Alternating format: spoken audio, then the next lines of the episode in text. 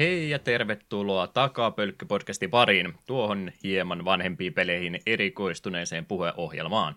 Jakso olisi järjestysnumeroltaan 83. ja se on julkaistu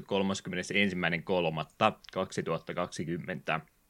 Jakson aiheena tällä kertaa olisi Nintendo EAD sekä Argonaut Softwarein kehittämä Star Fox vuodelta 1993. Siitä ja vähän muustakin juttelemassa ovat Juha, jos vielä kerran käsket tekemään Barrel-rollin Ammun sinut alas, Lehtinen, ja Eetu, pidä huoli omista asioistasi, Fox Hinkkanen. Kiitos, kiitos. Taisi mennä pelitunteisiin. Pahastikin. Eetu, anteeksi, me olemme pikkasen myöhässä. Minkä takia kelloja vieläkin sä, tota, käännetään tällä tavalla? Se on kuule hyvä kysymys. Olisi jo korkea aika, että tästä luovuttaisiin. Joo, menee ihan hämmille. Varsinkin vielä ärsyttää enemmän kuin tarpeeksi ajoissa hereillä, mutta tajuat vasta viisi minuuttia ennen nauhoituksesta perskulemaan tunnin väärässä ajassa. Kyllä mekin tänä aamulla pari kertaa kattelin tuota seinäkelloa, että onhan tässä vielä aikaa, sitten rupesi katsomaan puhelimen kelloa, että ei tässä, jokin tässä nyt ei täsmää, niin päädyin sitten vaihtamaan kaikkien asuntojen ei-teknologiset kellot niin oikeaan aikaan, niin eipä tule tehtyä erheitä. Sitten hmm. vielä autosta vaihtaa huomenna aamulla ennen töihin lähtöä.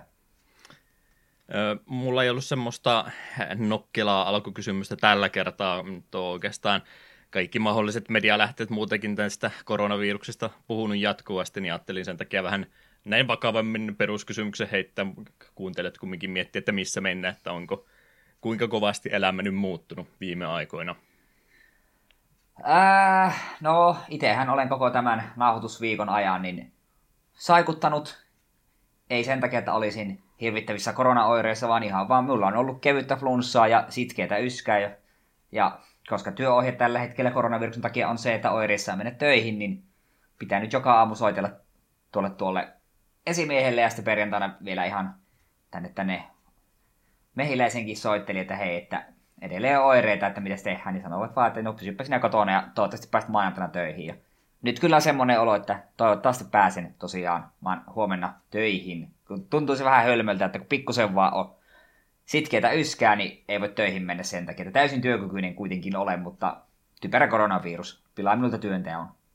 Et ole semmoinen jääräpäinen perus suomimies, joka menee väkisinkin töihin, oli olo mikä tahansa. No, se silloin viime sunnuntaina, kun alkoi se pahin yskiminen, niin kyllä sitä itse vielä, no ei se kai nyt, ehkä me töihin voi mennä, mutta avopuoliso sanoo muutaman valitun sana siitä, että et jumalauta kyllä ota minkäänlaista riskiä tuon kanssa, että työkaverit sairastuvat. Aamulla soitat, että et mene. Okei. Okay. En, en mene. Ja totesin, totesin sitten itsekin, että joo, ehkä ei, ei ole mitään järkeä, että ei äärimmäisen epätodennäköistä, että mulla mitään koronaa tässä olisi ollut, kun tosiaan noin no, lieviä oireita, mutta koska riski on aina riski ja työohje on työohje, niin näillä mennään. Toistaiseksi saa ainakin vielä normaalisti sitten mennä, kun tuosta tervehtyy. Jep. Huomenna ihan hyville mielin tosiaan töihin sitten suuntaan. Jos sitten tälleen haluaa ajatella, niin muutenhan tuo nyt ei elämä niin paljon vaikuttanut, että tosi toki ollaan vältelty mahdollisimman paljon turhia visittejä missään. Vähän ollaan ulkoiltu muita ihmisiä vältellään ja paljon on tullut oltua sisällä ja pelattu video, videopelejä. Että siinä mielessä tämä on ollut ihan kiva viikko, mutta samaan aikaan myös tuntunut vähän hölmöltä. Joo, toiset puhuu tästä näin sosiaalisena eristäytymisenä, jonka aikana turhia kontaktia vältetään ja istutaan vaan viik- tota, päivät sisällä pelaamassa videopelejä. Minä kutsun tätä viikon lopuksi. Aivan, Ihan nimenomaan. normaaliksi semmoiseksi. Joo, kyllähän tuossa varmaan kaikilla on nyt tuttava piirissä ihmisiä, johonkin se on jollakin tavalla vaikuttanut, että kyllä se nyt hirveästi on ravintoloita ja tämmöisiä jouduttu kiinni sitten laittamaan. Ja ei nyt toistaiseksi ole vielä tietoa, että milloin pääsee sitten taas normaalia elämää jatkaa, että vertaan nyt Ruotsin puolellakin, että sielläkin paljon enemmän tapauksia on ollut, niin voi olla, että se tässä Suomenkin on vasta nyt sitten se pahin piikki tulossa, että onko sitten toukokuun puolellakaan vielä rauhallista, menee ja tiedä. Jep, ja sitä tuossa avopuolisen kanssa puhutellaan. Siinä mielessä vähän hankala, että tällä täällä Joensuun päässä niin on kuitenkin vielä mitä kaksi todettua tapausta, ja ylipäätään niin tilanne on aika rauhallinen, niin tässä vaiheessa, kun on viettänyt eristäytynyttä elämää, niin siinä vaiheessa, kun tänne iskee se oikea pandemia, niin siinä vaiheessa me ollaan jo niin kyllästyneet tähän hemmetin karanteeni, että me ollaan ihan mielellään vaan ulkona pyörimässä. Ihan sama, että me ollaan meidän karanteenit vietetty jo. Verrattain ollaan suht aikaisen kumminkin karanteenin kanssa liikenteessä, että siinä mielessä nyt suht kohta hyvin täällä tehty, että sitten vaan kun se pää vielä kestää. Tuntuu, että tuo vanhemmasta päästä osa ihmisistä on vähän semmoista, että ei, ei vaikuta minuun mitenkään ja homma jatkuu. Jep. Lähinnä se nyt tässä minun eniten jotenkin inhottaa ajatuksena, että jos nyt tässä tulevalla viikolla iske, iskeekin se korona tai mikä tahansa muu pahempi flunssa, niin sitten kyllä rupeaa ärsyttämään, kun yhden viikon ollut jo poissa töistä ja sitten pitäisi vielä lisää jatkaa, niin ei, ei. Ah. Hmm. Sitten siinä vaiheessa on oikeasti, oikeasti pakko, niin ei naurata. Pitää toivoa, että terveenä pysytään ja tauti pysyy kaukana. Käsiä pitää desinfioida jatkuvasti. Joo, kyllähän se itsekin tietysti nyt en, en vielä tarkemmin tiedä, mutta kun on tämmöinen sesonki lomittaja, tarvittaessa työhön kutsuttava ihminen, jonka normaalisti aloittaa työvuotensa tuosta huhtikuusta, niin äh, nyt vähän epäilyttää, että pääseekö kuinka aikaisin sitten tänä vuonna starttaamaan, että tietysti se pikkasen nyt kirpasee, jos joutuu taas pisempään odottamaan, mutta ei tässä nyt mitään paniikkia sinänsä itsellä ole, että ei tässä nyt kodittomaksi sentään jouduta. Mm. Mutta saapi nähdä, seurataan tilannetta. Onneksi tämmöistä podcastia, mistä pystyy näin näppärästi harrastaa Skypen välityksellä, joka välillä tässä nyt vähän kyykkää, kun öö, nuo taajuudet tuntuu olevan tukittuna, kun kaikki mummot ja papatkin käyttää tähän kelloaikaan nettiä, mutta minkä teet? Joo, ja ei tilannetta helpota, että minä äsken yskäisillä aivoilla niin suljin kaikkia taustaprosesseja ja menin siis kypen sammuttaa samalla. No eihän me tuota tarvii. Ja sitten jos sitten aivoissa raksuttamaan, että jos nyt jätettäisiin se kuitenkin päälle. Meinasit Skypenkin tartutta. Jep. Yes, tota, normaalisti tässä kohtaa olen heittänyt sen puheenvuoroon tuonne Eetulle aion sen tällä tavalla tehdä nyttenkin, mutta siitä huolimatta mä pyytäisin, saanko mä ottaa omalta listaltani yhden kohdan pois? Saat ottaa. Öö, tota, tota, tietysti toi koronavirus kovastikin vaikuttaa tuommoisiin pienempiin liikkeisiin, ei tota, pysty ovia pitämään auki ja muuta, ja monet vähän semmoisia – viestiä sitä laittokin, että kyllähän tämä nyt vähän päällekkäyttä saa nähdä miten käy, että pääseekö sitten jatkamaan enää, kun vuokrat ja muut pitäisi maksaa ja sitä katetta nyt ei niin hirveästi kassoissa ole, niin pienellä kaupoilla on vähän ha- hankalempaa nyt tässä viime aikoina ollut. Niin mä ajattelin yhtä kauppaa tukea nimeltä Poromakia. Olisitko kiinnostunut näkemään, mitä kaikkea ää, rohkea postelioni kävi ihan kotiovelle asti tuomassa? Joo, mielellään. Me en tosin näe sun kamerakuva tällä hetkellä, niin en hirvittää. Ai jaa, sori. Mä en muistanut tuossa aluksi tehdä yhtään mitään. Tämä tietysti auttaa kovastikin kuuntelijoita, joilla ei myöskään tota videokuvaa välttämättä ole. Meidän täytyy vaihtaa näköjään suunnitelmaa, että ruvetaan tekemään videomuotoista podcastia. Mm. Näkyisikö no niin. nytten? Nyt jopa näkyy jotain. Joo, onko sulla mitään veikkausta, mitä mä ehkä poromakista olisin tilannut? Öö, se vähän, jos olet äh, hyvissä ajoin ollut liikkeellä, niin se on varmaan saattanut ehkäpä mysteeriboostereita öö, saada käsiisi. Se oli suunnitelma ja mä olin, mä olin myöhässä, olen pahoillani. Niitä oli kaksin kappaleen silloin perjantaina, kun se julkaistiin, oli vielä jäljellä. Mä ajattelin, että no mä käyn vähän ulkona lenkkilemässä vielä, että mietin tätä asiaa. Tulin takaisin, niin viimeisetkin kaksi oli sitten mennyt isoa, ja eikä ollut iso, tai noita irtoboostereitakaan, mitä mä nyt enemmän mietin. Niin valitettavasti en niitä saanut, mä otin vähän kaikkien muuta. Okay. Öö, mä oon näitä tota, tota, boostereita tässä vuosien varrella jonkin verran availu, ja ne on tuolla kirjahyllyssä ollut, niin otin tämmöisen binderi. Siinä uh, Elspetti, Elspetti löytyy siitä, niin vähän heijastuu tuolta ulkoa ikkunasta valoa, niin että näin oikein kunnolla. Pitää kun mun laittaa verhot kiinni, on oikein todellinen nörtti, joka ei tota päivänvalo ole nähnyt viikkokausi. Mutta joo, Tero, mm. se Elspetti on, ja mä pistin tänne kaikki rareet, mitä matkan varrella on tullut availtua, niin nämä on nyt siististi tänne näin laitettuna. Kyllähän jokaisella ihmisellä yksi binderi täytyy ainakin olla. Kyllä. En tiedä, kannattaako niitä yhden sentin arvoisia rareja tänne laittaa, mutta kun tila on, niin miksipä en laittaisi. Löytyy ainakin sitten. Kyllä, mullakin kaikki rareet ja mytiikit kansioissa on, vaikka noiskin senttilappuja, kun ne on niin kivoja. Se muutama uncommon, jotka me tiedät, että ne on jopa parin euron arvoisia, nekin yleensä tallessa on bindereissa. Mm. Öö, tuolla viereisessä huoneessa, jonne asti mä en millään jaksa kävellä, niin siellä on semmoinen ihan perus valkoinen louta, mihinkä mä sitten heitin ne kaikki, kaikki muut arvottomat laput, että ne on siellä yhdessä kasassa vaan, niin sain nekin sitten pois pyörimästä. Siltä varalta, jos mä joskus pääsen oikeasti pelaamaan, mä otin Modern Horizonista tuota High Artificer Ursan näitä korttitaskuja, sliivejä. Aika nättejä. Nämä oli aika komeita, niin mä halusin ne ottaa pois ennen kuin ne loppuu kokonaan. Oliko siinä sata siinä sata, paketissa? Joo. Kyllä, no niin, eli, eli nyt sun pitää rakentaa Ursalle tuo, tuo EDH-pakka. Mm. Tämä on kohtalo. pelaamiseenhan tarvitaan tietysti muutakin suojaa pöydälle, niin mä otin pelimaton, ja kun mä tota Terossia nyt vähän enemmän tutustuin, niin otin sen pommin numero yksi, eli Dream Trollerin. Uh. Erittäin kaunista grafiikkaa. Tykkään tästä kovastikin. Kun nyt vihdoin viimein, voiko mä nyt sanoa, että nyt mä, nyt mä oon päässyt Magickiin vihdoin viimein kiinni. Näiden Kyllä, ostosten myötä viimeistä. Kyllä. Joo, tuommoista irtaimistoa tuli sieltä napattua. Sitten mä irtotaskuja muutenkin kansio, mutta ne olikin nidottu tuohon suorankin, niin en mä tee niillä mitään. Haluatko sä ne? Tuutko sä hakemaan? No, katso seuraavan kerran, kun siellä vähän pyörähän, niin pidetään mielessä. Ää, Sä varmaan toivot, että mulla olisi boostereitakin. No, olisi se kiva. Vähän kattelen tuonne jo sivulle, että joo, kyllähän täällä on. Joo, en tosiaan saanut niitä mystery-boostereita, ne meni nopsaan kaupaksi, ne tuli viikon päästä sitten takaisin, oli ihan täyden boksinkin hintaa parilla kympillä nostanut, ja ne meni silti samana päivänä nekin uudet, mitä tuli. Siellähän Wizards nyt ilmeisesti lähettää näille tota, VPN-kaupoille niitä bokseja. Mä muista, jostain mä luin, että jopa ilmaiseksi, mutta en mä nyt jaksa uskoa, että ne ihan ilmaiseksi lähettää. Jo- Jonkin hyvän diilin ne kumminkin niille teki, koska se mystery boosteri on aika hyvä tuote kumminkin ollut.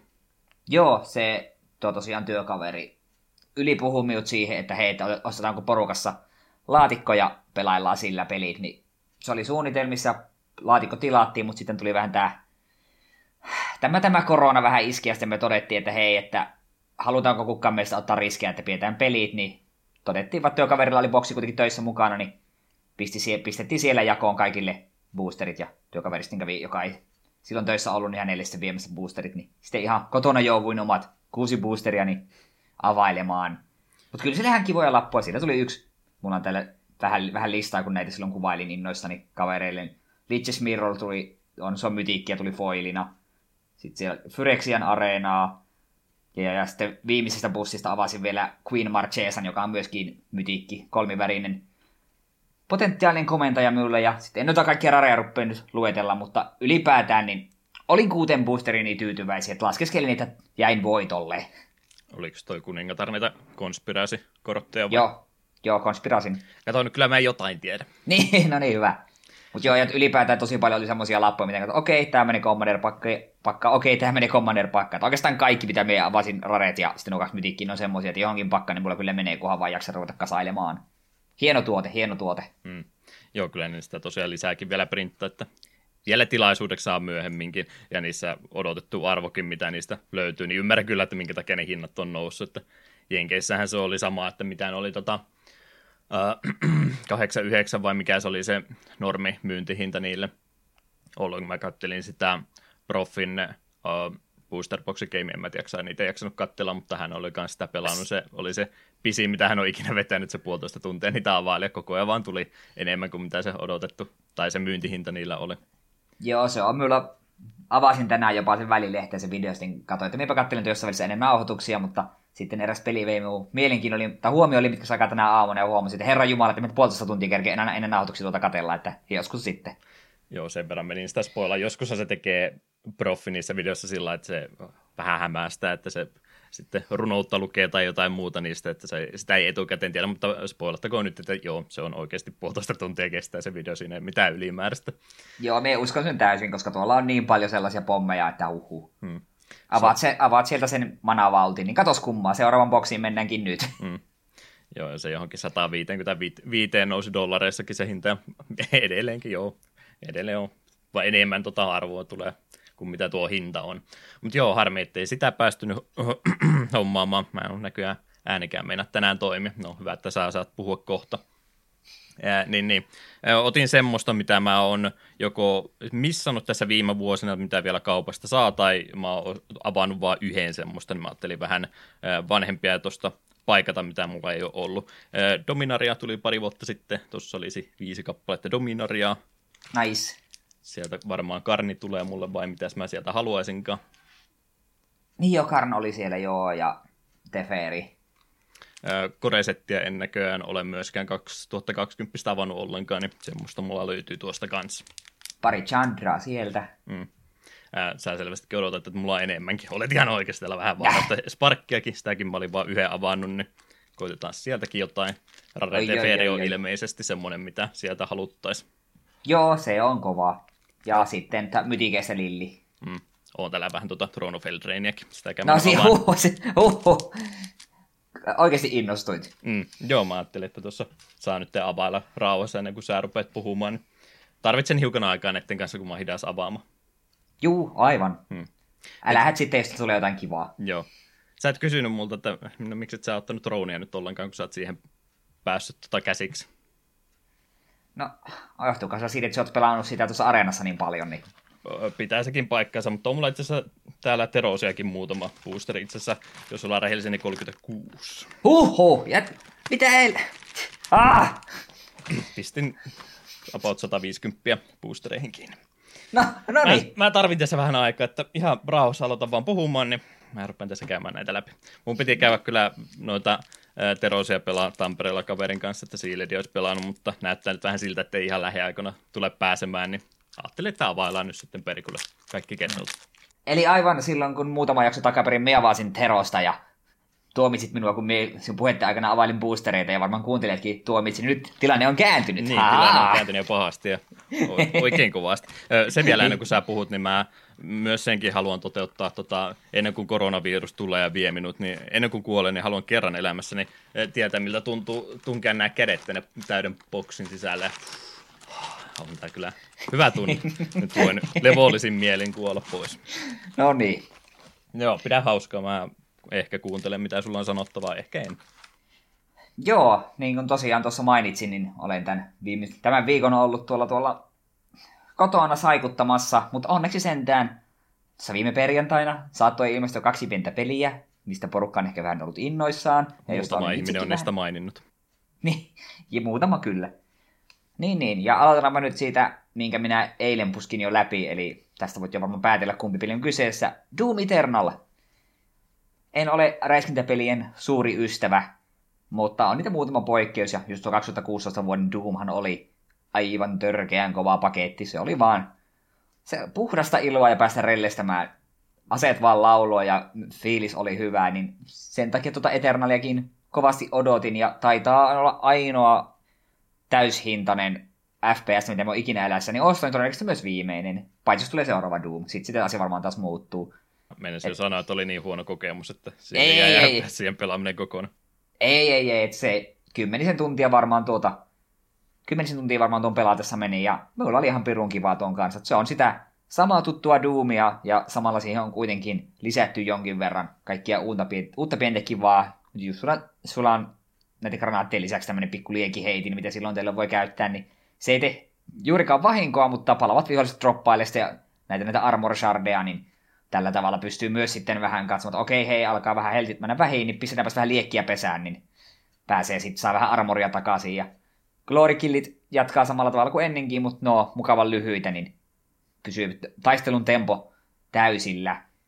Ja sä, sehän minun mielestä ei ollut tuossa edellisessä Doomissa, että vihollisilla ei varsinaisesti ollut mitään weaknessia tai niinku hajoavia osia, kun tässä taas sitten on, että just jos maankupuksilta voit ampua, niin niiden handcannonit helvettiin, niin niiden ne menettää itse se liekiheittimensä ja sitten niiden range-iskut muutenkin heikkenee. Ja Revenanteilta voi ampua kokonaan tykit pois, niin sitten ne joutuvat pelkästään käyttää melee-iskuja. Ja samoin sitten, mitä tämä Kakoda Demon, kun tämä on tämä perin hyvin öö, öö, ikoninen ihme punainen pall, lentävä pallodemoni, niin sille viskasee granaatin suuhun, niin se stunnaa välittömästi, niin saa heti suoritettu glory killin. Niin nämä tämmöiset pienet asiat minun mielestä toisivat taisteluun vähän sellaista pientä monipuolisuutta, että pystyt vähän katsomaan, että okei, nyt tilanne menee vähän kovaksi, niin amputaanpa tuolta viholliselta asseet helvettiin, niin tilanne vähän tasottuu ja niin poispäin, että todella todella mainio.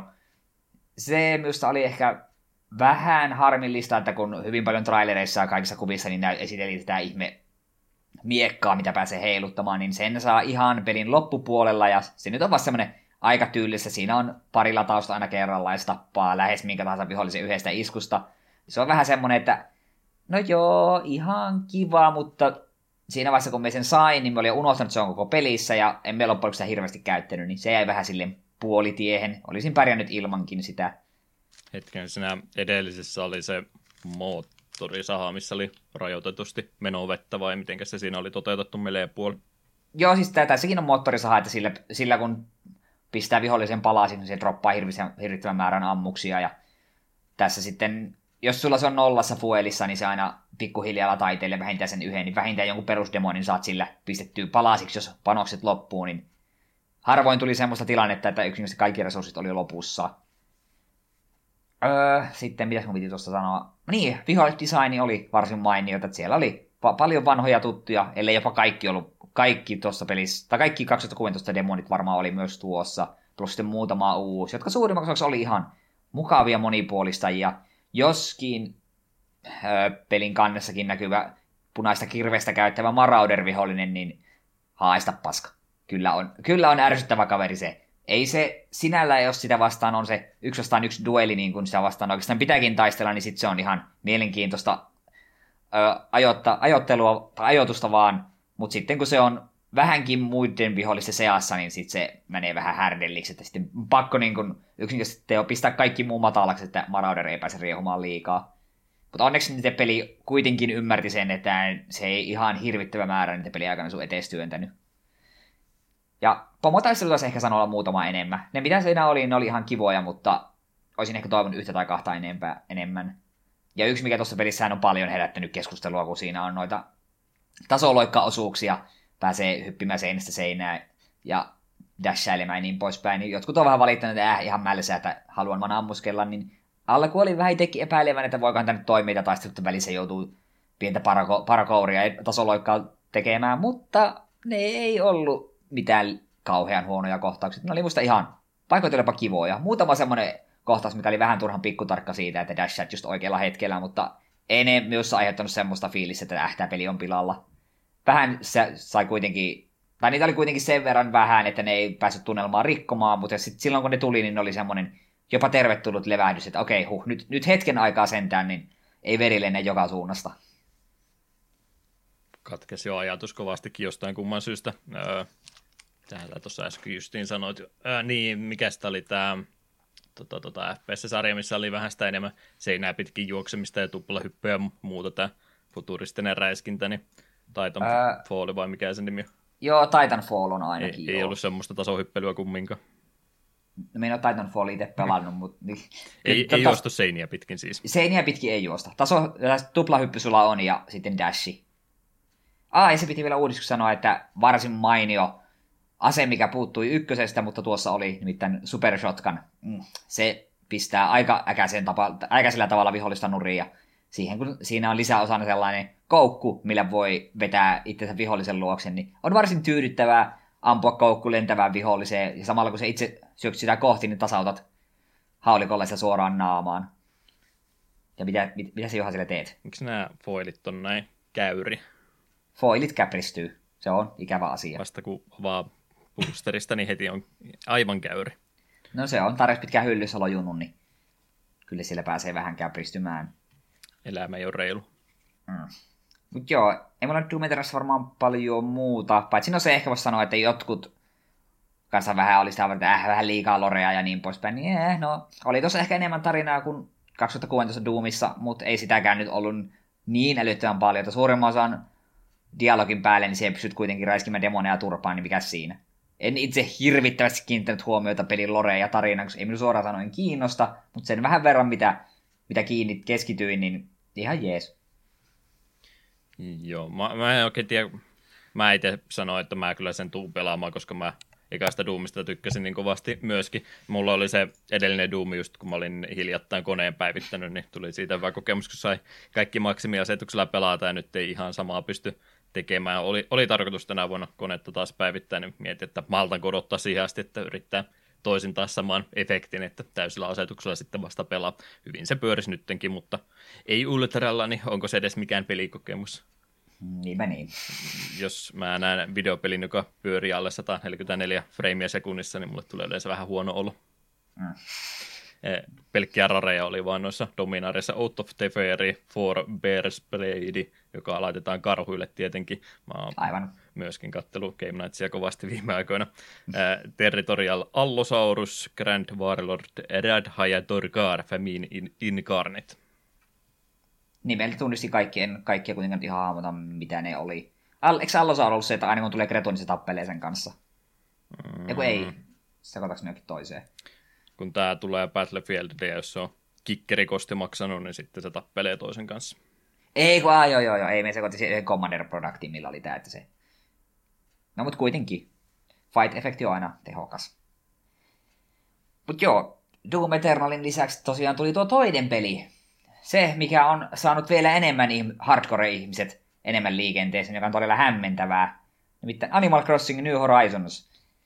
Tää oli näitä pelejä, että silloin kun Switch tuli, niin kaikki harvas odottaa, että milloin tulee Animal Crossing. Itse oli vähän silleen, no ei minun silleen kiinnosta. Joo, me DSn Animal Crossingia joskus pelailin aika paljonkin. Olisiko sen käytettynä sen pelin ostin ja pitkään sitä pelailin ja jossain kohtaa sitten annoin pelin siskolle, kun sisko sitten tykkäsi pelata sitä vielä vähän enemmän. Mutta jostain syystä, mitä enemmän tuosta sitten näki juttua, niin tuo kuitenkin rupesi kiinnostamaan ja tuli sitten ennakkotilattua. Ja...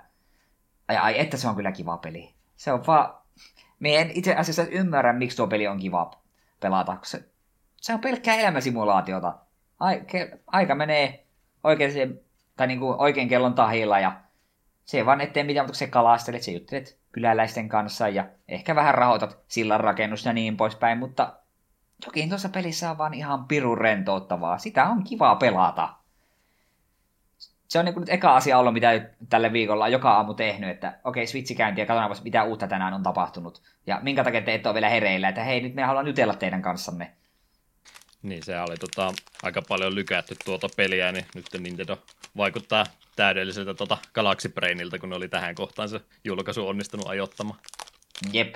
Ja se on sinällään niin tosi huvittavaa, että miten odotettu tuo peli on, koska oli itsehän sitten silloin perjantaina, kävin silloin vielä töissä, töiden jälkeen sitten jossain kohtaa illasta aloitin pelailemaan, niin onpa sitä kivaa, mutta sitten kun katsoi erään toisen suomalaisen podcastin Discord-kanavaa perjan, torstai perjantai yönä, niin kyllä sille heti keskiyön jälkeen porukka oli jo kirjoissa, miksei peli ole pelattavissa.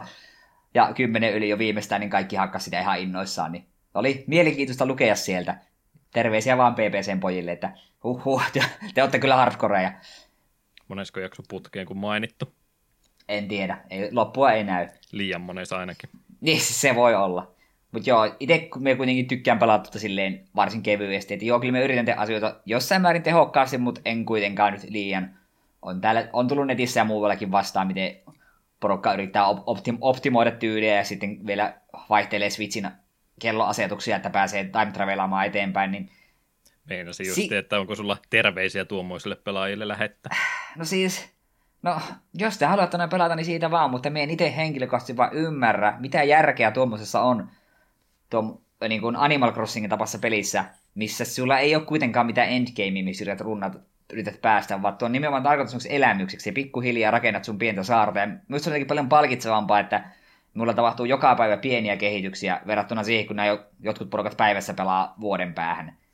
Että kaikki mahdollista on ja kaikki saatu. Niin on se vähän, emme ymmärrä. Myös on, on pelien tarkoitus sitä varten, että tulet pelaamaan sen vuoden kaksilleen, vaikka päivittäin tai aina silloin tällöin, eikä noin, että siihen kuukauteen rushat peliä ja näet kaiken. Mie en, en itse vaan ymmärrä. En, en, en tule ikinä ymmärtämään. Oliko sulla niiden aikaisempien osien kanssa tosiaan sanoit, että jotain osaa olit pelannut ennenkin, mutta sä olit kanssa tota Harvest Moonia ainakin vähän kokeillut, ja menikö sulta tämä, tämä, tämä indie-peli, tämä Stardew Valley ohitte? Ei, se miehän Stardew Valleytä hakkasin pleikkarillisen 50 tuntia ja rakastuin ihan täysin, ja Switch-version olen myös ostanut ja jossain kohtaa senkin aloittelen. Luuletko, että Aivan. oikeasti kuuntele, mitä sulla on sanottavaa tässä podcastissa ikinä ollut? En oikeastaan. Mutta se itse voi olla, että me Stardew Valley, hetkinen, en ole varma pelasinko me se ennen vai jälkeen meidän jaksojen mm. meidän, meidän aloituksen. En, en mä takuuseen. Onko sitä mukaan niin kauan aika? No kun en ole varma. Pleikkarille me sen pelasin Savonlinnassa asuessani vielä, mutta en muista ollaanko me nauhoitettu jaksoja vielä silloin. Liian uusi kumminkin meillä. Joo, on, on. Mutta sekin on kyllä mainio peli. Ja... Niin. Me ei tosiaan osaa selittää, missä Animal Crossing on kiva. Se vaan on. Ei se kaikki uppoa, mutta niihin keisi uppoa, niin se uppoaa ihan täysillä se ei oikein, mä sitä New Leafia yritin pelailla, niin mä oikein siihen sillä kunnolla pääse kiinni, että mä oon niin kovasti tota, tai olla Bobin kyllästämä ihminen, että kyllä mä grindata jaksa ei siinä mitään, vaikka se olisi kuinka yksitokkoista kuin olla ja voi, mutta jos ei ole linkattu mihinkään hahmo kasvattamiseen tai luutin saamisen tai tämmöiseen, niin jotenkin se tarkoituspohja siltä niin multa putoaa kokonaan, että mä en vaan jaksa jotain museoa ruveta tiettyjä asioita keräämään lisää, että mä en siitä semmoista innostusta ollenkaan saa, että se, vaikka ne onkin törkeä sanoa, niin vähän tulee semmoinen mobiilipelimäinen game loop tuossa mieleen, että ei, onko tässä nyt mitään järkevää vaan no, joka päivä pelaan pikkasen ja mä hetki, hetkeäkään ole ja hauskaa tämän pelin kanssa, että tuntuu jotenkin niin päämäärättömältä itselle ainakin. No itsellä tässä on, että joka hetki kun mä pelaan, niin mulla on sen kanssa kivaa.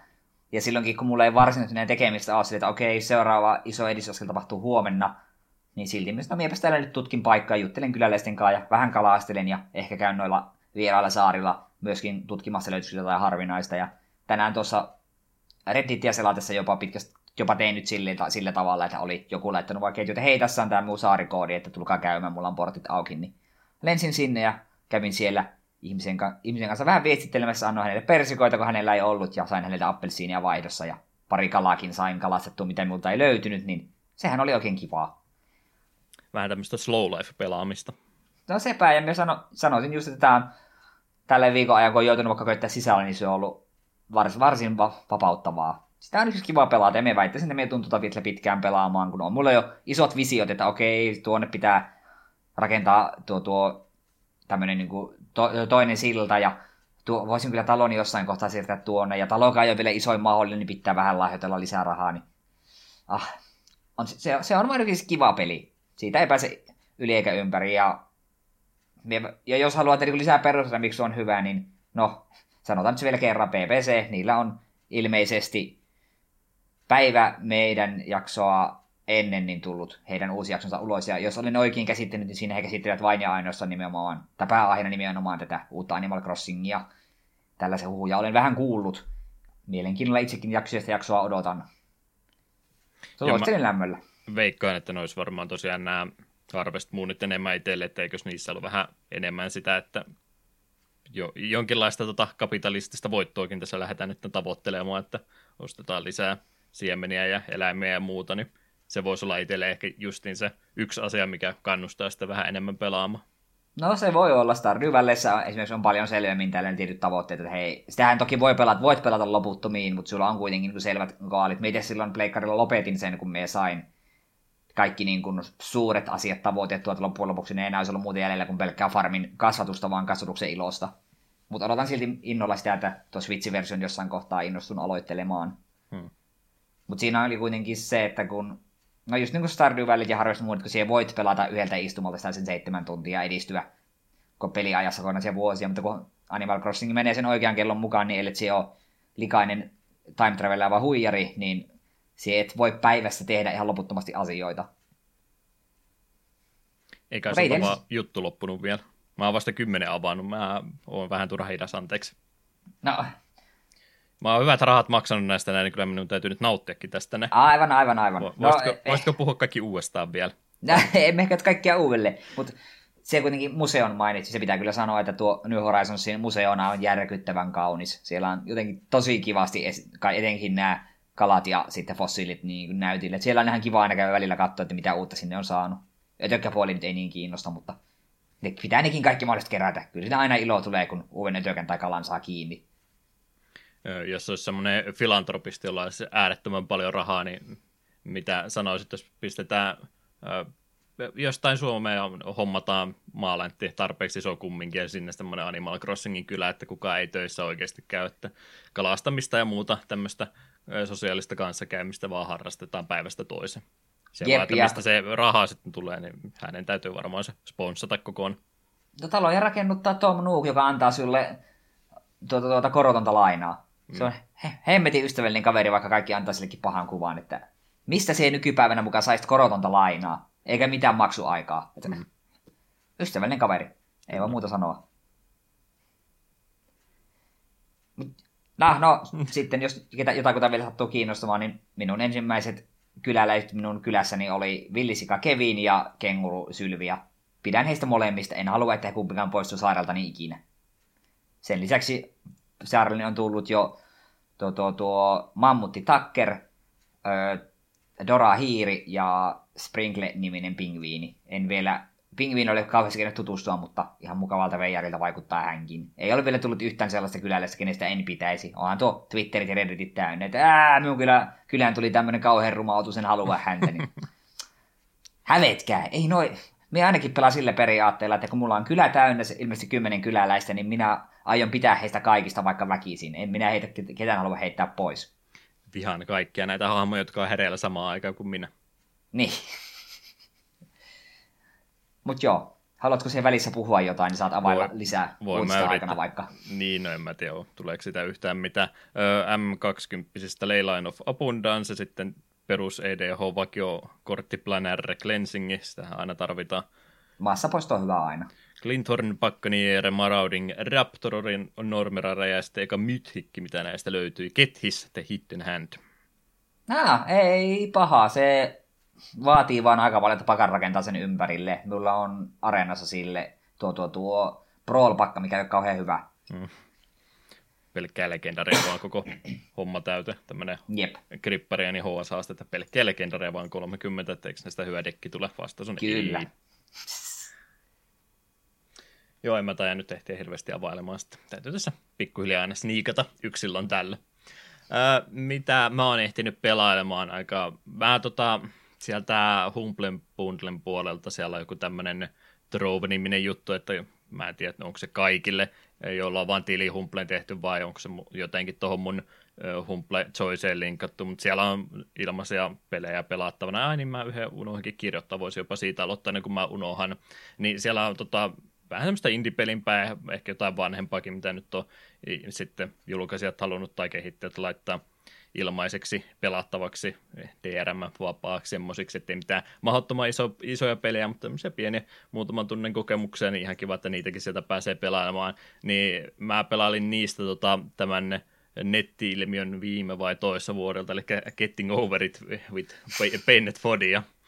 Tota, tota, nyt kun on tämä YouTuben rääkyminen tästä näin mennyt jo ohitse, että kaikki on jo tämän ehtinyt kokemaan YouTuben kautta, ei sitä kukaan muu kuin YouTube-persoonat ja striimaajat ole oikeasti pelannut, niin kävin sitä nyt sitten pelaamassa ja se on oikeasti ihan näppärää peli. Mä ainakin tykkään siitä. Monet siitä just valitteli, no ne on nyt on enemmän ehkä, kun niillä on se e, internet-persoona, että heidän täytyy olla niin e, edgeä kuin olla ja voi, että ne sitä valitti, että kun se itse pelintekijäkin juontaa sen aina välissä, että mistä tämä peli-idea tuli ja muita inspiri- tai tota, henkiä nostattavia kuoteja historian varrelta ja muuta heittää väliin, niin monet piti sitä niin tekotaiteellisena, mutta mä veikkaan, että se menee tosiaan enemmän siihen YouTube-persona piikki, että kaikkia indie-pelejä täytyy vihata ihan periaatteesta.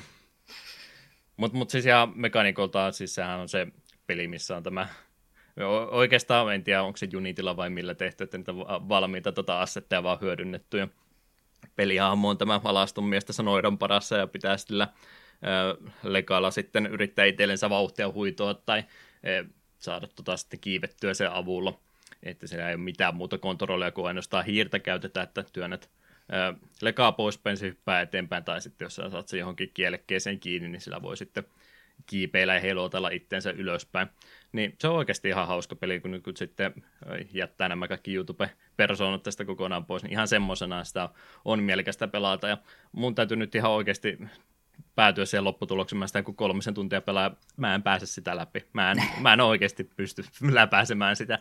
Se on äh, semmoinen tota, mielialan romahduttaa to, totaalisesti, kun joutuu aina hetken matkaa takaisinpäin kiipelemään, koska siinä on äärimmäisen helppo itsensä kolauttaa alas. Se käytännössä on vähän niin kuin kuvittelet kolmion tai vuore seinämän nyt tämmöisenä oikein yksinkertaisena, että oikeastaan oikealle, oikealle ylöspäin mennään koko ajan, jossa sitten putoat, putoat jossain vaiheessa, niin sä käytännössä aina putoat sitten vähän, vähän liikaa kuin enemmän, enemmän kuin haluaisit ainakin pudota, että se ei ole yksi este vaan, minkä sä otat takapakkia, vaan saatat joku viisi tai kymmenenkin, jos oikein huono tuuri käy, että sinne joutuu todella paljon samaa pätkää sitten yrittää uudestaan ennen kuin pääsee jatkaan siitä, mihinkä jäi.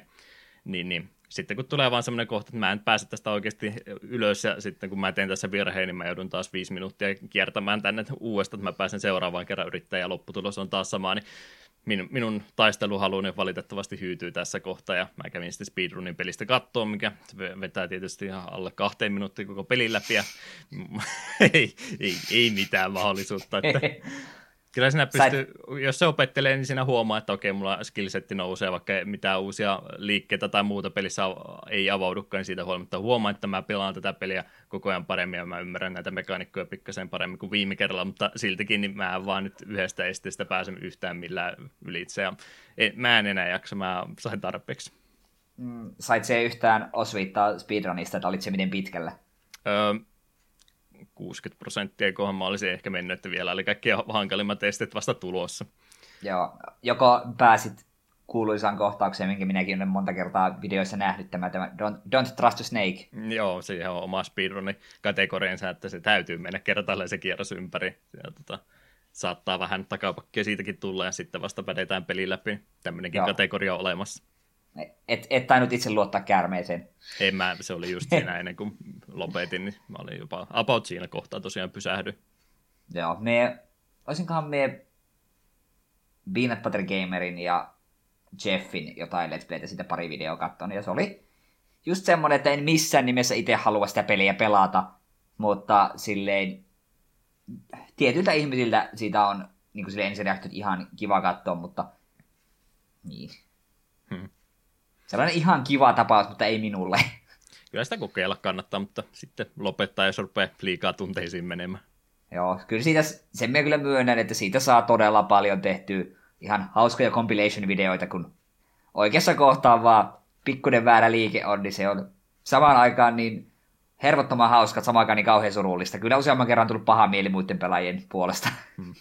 Se on just, kun sinä lähtee liian nopeata huitomaan, niin kun sinä ei ole erikseen kontrolloilla, missä ei siis paineta hiirtä, hiiren nappulata ollenkaan, vaan pelkästään vaan kursoria liikutetaan, niin se, että sä nappaset kielekkeestä kiinni, tai se, että jos sä tota, tota, liian nopeita heilautat, niin se saattaa sama komento tarko- tai peli ymmärtää se sitä, että sä haluaisit puskea tuosta seinästä poispäin mahdollisimman voimakkaasti, niin se on oikeastaan se, missä ne isoimmat virheet sitten tapahtuukin rauhallisesti ja metodisesti pelaa, niin kyllä senkin pystyy läpi pelailemaan hatunnosto speedrunaille, jotka sitä ei jaksanut pelata, että aika, aikamoinen tota, eh, niistaito elämässä, että pystyy sen noin nopeasti pelaamaan läpi.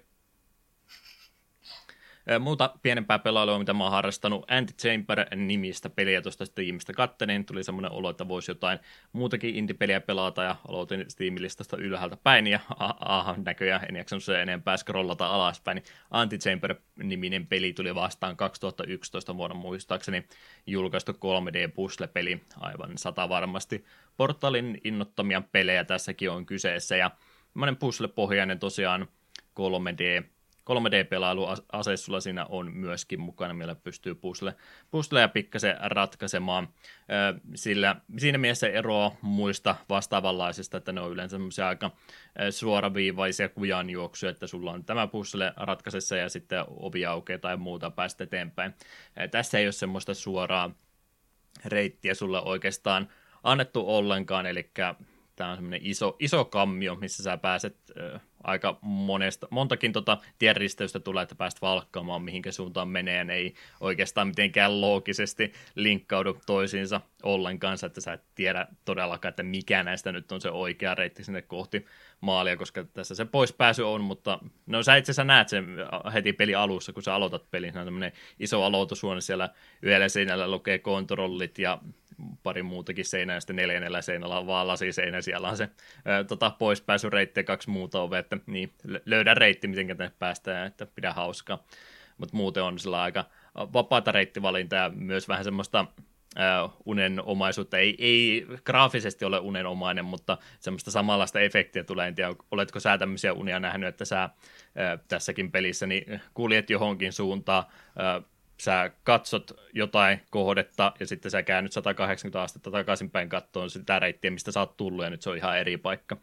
Tämmöisiä trikkejä tämä peli sulle heittää aina välillä, että kuljet tästä kohdasta ohi, niin sitten kaikki sun selästä takana on muuttunut ihan erinäköiseksi, niin tämä kyllä osaa sillä, sillä tavalla niin sitä sun omaa suuntavaistoakin sekoittaa oikein kunnolla.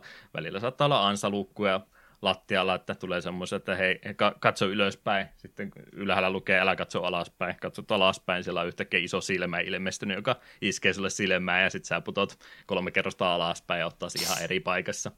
E, se, että tuommoisia virheitä tulee, niin ei sinänsä haittaa, että sä voit milloin tahansa tuossa pelissä painaa eskeä, sä pääset takaisin sinne aloitushuoneeseen ja aloitushuoneesta sä voit sitten suoraan teleportata ihan minkä tahansa huoneeseen, missä sä oot jo käynyt. Mutta muuten siinä, se on se, että löydät se ulosreitin sieltä jostain matkan varrelta. Vaihtoehtoinen tavoite, jos sä haluat kaikki huoneet käydä, niin se voi siinä mielessä pelata myöskin sataprosenttisesti. Siellä on se pieniä kuvia, jossa on myöskin jälleen kerran tämmöisiä inspiroivia lausahduksia mistä kannattaa motivaatiota ottaa. Mä oon ilmeisesti tämmöisiä motivaatiopelejä pelannut vaan viime aikoina, koska niissä on kaikissa ollut tämmöisiä motivaatiolausahduksia. Mutta jos haluaa sataprosenttisesti pelata, niin täytyy käydä kaikki huoneet läpi ja klikkaamassa lukemassa jo kaikinen tuommoinen pieni taulu läpi, että mitäs elämän viisauksia sinne on joukkoon laitettu. Muuten ei semmoista Hmm, tämä sitä oikein sanoisin. Jos mä nyt kritiikki tosi simppelin näköinen peli, että ihan äh, pleinejä taustoja on, että ei ole mitään tekstuureja oikeastaan seinille laitettu ollenkaan, että lähinnä tasaista väriä on kaikki seinät ja sitten jotain ehkä pienempää 3D-modelia tai tämmöistä saattaa joukossa olla, mutta varsin pelkistetyn näköinen ulosanniltansa on tuo peli. Isoin miinus mä tolle antaisin siitä, että sulla tosiaan on tässä ase, se toimii oikeastaan sillä tavalla aluksi, että sä pystyt laatikoita keräämään aseeseen, semmoisia oikein pieniä laatikoita, että älä kuvittele semmoista oikean kokoista laatikkoa, vaan vähän semmoista yli, yli ison nopan kokoista, ehkä semmoista hauskan kokoista noppaa, sanoisinko tämän kokoista laatikkoa pystyt keräämään, sitä käytetään joko puzzle-ratkonnassa jollakin tavalla laita laatikoita tähän järjestykseen, tai sitten niistä voi myöskin itselle tehdä siltoja tai rappusia ylöspäin. Ja, niin tämmöisiä tämmöinen ase sulta löytyy sinne jotain muutakin ominaisuuksia, mitä mä en päässyt näkemään, ja sen takia mulla toi pelaaminen kaatukin, että se huonoin asia tuossa on se, että se on okei okay, vapaasti saat valita mihinkä suuntaan menet, mutta se peli ei sulle kerro missään vaiheessa, että sulta puuttuu nyt se oikea että sä et pysty läpäisemään tätä, se ei kerro sitä ollenkaan, ja mulla se pelaaminen loppui siihen, kun mä tuijotin jotain pusleja puolisen tuntia, ja sitten vasta kun mä kävin katsoa jostain vähän vinkkiä, että miten sitä päästään eteenpäin, niin okei, mulla puuttuu oikea ase-upgrade, että mä pystyn läpäisemään tämä, niin se vähän harmittaa, että mun mielestä tuommoinen peli olisi paljon mieluisampi pelata, että jos sulla olisi vaan se oikeat työkalut heti alusta asti mukaan, että sun ei tarvi arpoa, että pystynkö mä edes ratkaisemaan tätä puslea tällä hetkellä, koska siihen sitten se peli, pelaaminen jumiutuu helposti, jos ei se peli sitä sulle kerro. Tulee turhaa aikaa käytettyä liikaa niin sanotusti. Hmm. Mutta ihan mielenkiintoinen tapaus kumminkin. Siihen oli myös laitettu tuommoinen, oliko se puolitoista tuntia se aikarajoitus. Se kertoo, että hei, sulla on tuon verran aikaa jäljellä ja sen jälkeen peli resetoitu ja joudut aloittamaan alusta. Ja mä sitten tota, olin pääsemässä sen puolentoista tuntia, niin mä palasin aloitushuoneeseen takaisin ja ajattelin, että no, muutama minuutti vielä, niin keitäpä kahvit tässä kohtaa ja mitä tässä sitten tapahtuu. Ja aika meni loppuun ja sitten siihen tuli vaan viesti, että ei tarvitse mennä muiden ihmisten kellojen mukaan, että jatka pelaamista. Se. Se, sekin hienoa siitä vielä sitten poistettiin, että ei se oikeasti tuhonnut mun savoja. Mm. Mutta sitä huolimatta, jos semmoinen portaalityylinen pelaaminen kiinnostaa, niin tuossa on yksi indi, intimpi vaihtoehto sille. Hmm. Mulla on outo mielikuva, että tuo olisi mulla Steam-kirjastossa, olisikohan jonkun bundlen mukana tullut. No sen takia se varmaan mullakin oli, että ne. olet todennäköisesti ihan oikeassa. Hmm. Se on noita pelejä, mikä se on Lisa sanonut nimi silmä ja sitten katsonut, mikäköhän tämä on. En tiedä, en, en, en, en ottaa myöskään selvää. no, nyt tiedän. Hmm. Tales of pelit sä kumminkin tiedät. Joo, jotain kokemusta on. Kattelit jo ihmeessä, että mä oon oikeasti ruvennut jotain JRPGtäkin pelaamaan. Aika hurjaa. Ää, joo, viime aikoina kieltämättä on ollut, että jos on JRPGtä pelannut, niin se on sitten ollut tätä podcastia varten, koska siihen se oma aikansa menee, niin ei ole niin hirveästi viime vuosina innostanut pelata JRPGtä oma-aloitteisesti, jos ei sen nimi ole Legend of Dragoon. Uh, Tales of Destiny, olen tässä viime aikoina kymmenisen tuntia nyt pelaillut. Uh, toinen Tales of pelisarjan peli, Fantasia, tuli silloin SNESille loppuajasta ja Destiny oli sitten 97, 98, jokunen vuosi sen jälkeen kumminkin ja Pleikkari ykköselle sitten julkaistu versio.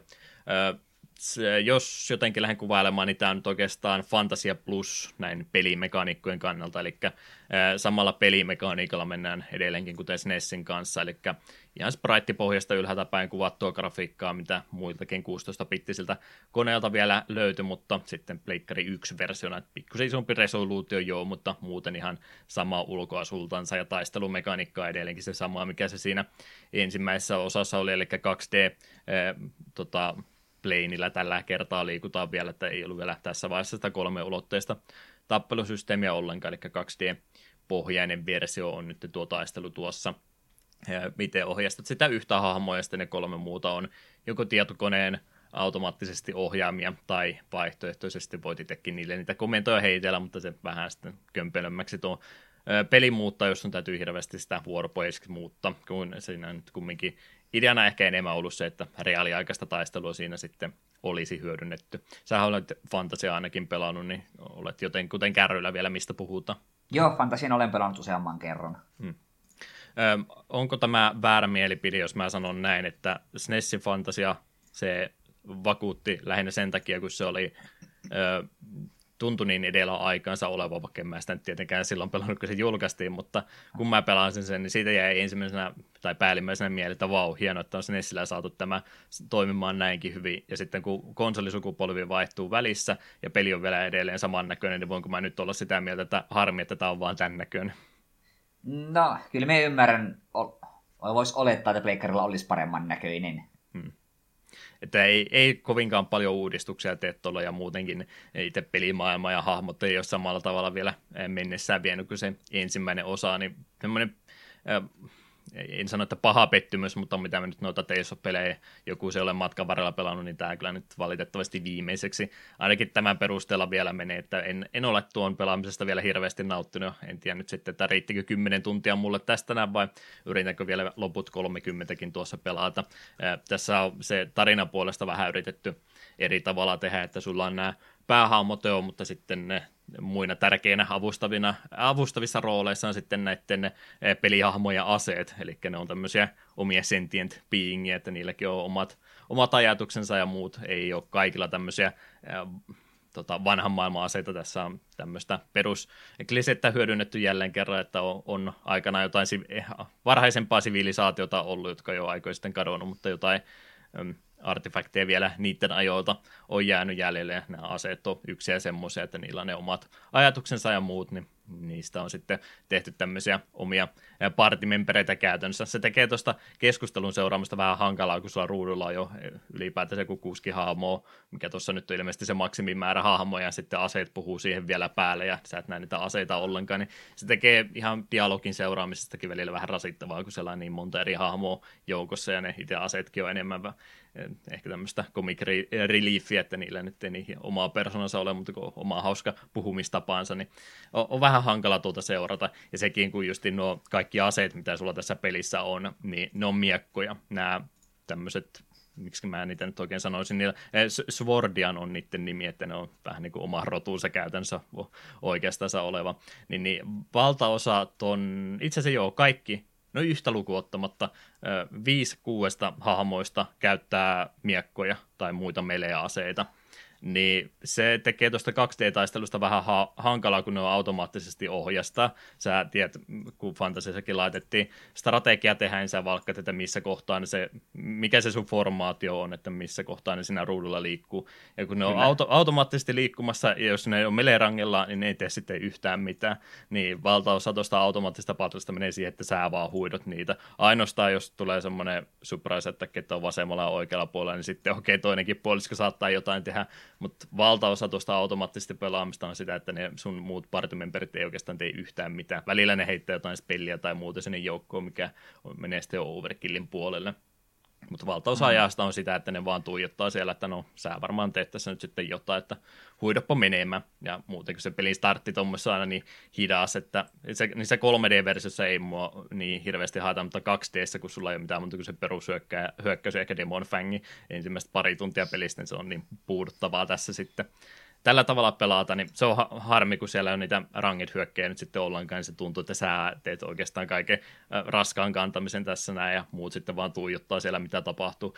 Ja sitten kun niihin pitäisi turvautua jossain bossitaisteluissa, niin siinä käy monesti sitten sillä, että se bossi puskee ne kaikki jonnekin, kolme niistä niin puskee sen vasempaan laitaan, ne ei pysty kunnolla puolustautumaan, kun ne yrittää jotain kästetä siellä pitkällä kästiajalla, ja se vaan hui, nu, nuijii niitä menemään, ja mä yritän selkää huitoa, että hei, minun suuntaan välillä, ei tästä tule yhtään mitään.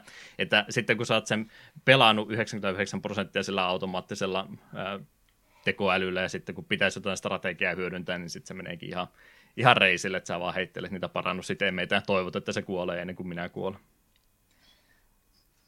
Ha, tuolla on noita pelejä, mitkä minun itteni kiinnostanut, koska teilseistä paljon tykkään, mutta sinun puheiden perusteella taitaa olla vaan yksinkertaisesti heikompi versio fantasiasta.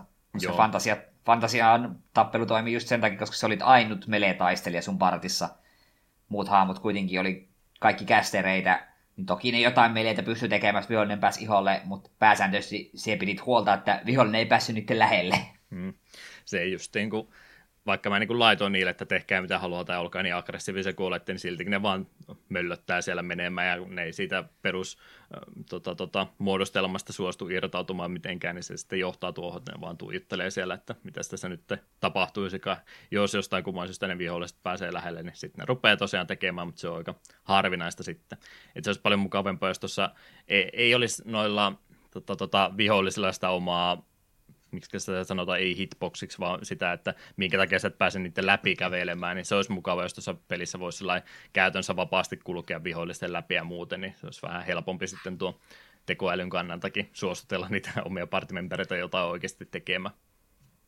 Muutenkaan on vähän hankala suositella tuon tyyppistä peliä, että se itse pelirytmityskin on mun mielestä tuossa vähän pielessä, että sinne meni ensimmäistä kuusi ja puoli tuntia, niin kun siellä tuli oikeasti yhtään bossitaisteluakaan ollenkaan, ja sitten huomaa, että tässä nyt on yritetty vähän tuota pelitunteja lisätä, että se tulee yksikin kohtaus, missä tuota, merirosvot hyökkää sun laiva, laivaan, ja sun täytyy sitten vallottaa ne niiden laivat. Niitä on neljä laivaa, ja ne kaikki neljä laivaa on samannäköisiä keskenäänsä, että vedät neljä kertaa tämän samaa, niin huomaa, että okei, tässä pelin kehittäjät vaan kopipastannut se eka laiva kolme kertaa lisää, että hei, siinä tuli kaksi tuntia lisää pelattavaa sulle, että oletko sinä nyt tyytyväinen?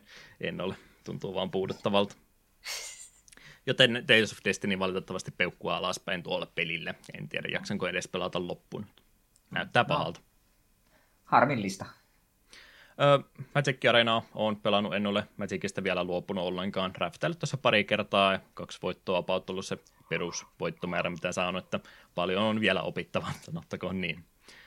Öö, katselupuolta harrastanut aika paljon myöskin. Mä oon tota, Loading ja Ready Runin tuotantoa tämän vancouverilaisen Victorian saarella on niillä se heidän kotiasemansa tosiaan ovat tehneet Graham ja Paul ainakin videoita jo kohta 20 vuotta, että ne on ollut uran uurtaja tällä alalla suorastaan. Valitettavasti ei ole ihan niin paljon saanut noita seuraajia ja tukijoita sitten, kun ne heille so- soisi, mutta ovat kuitenkin pitkän linjan tekijöitä.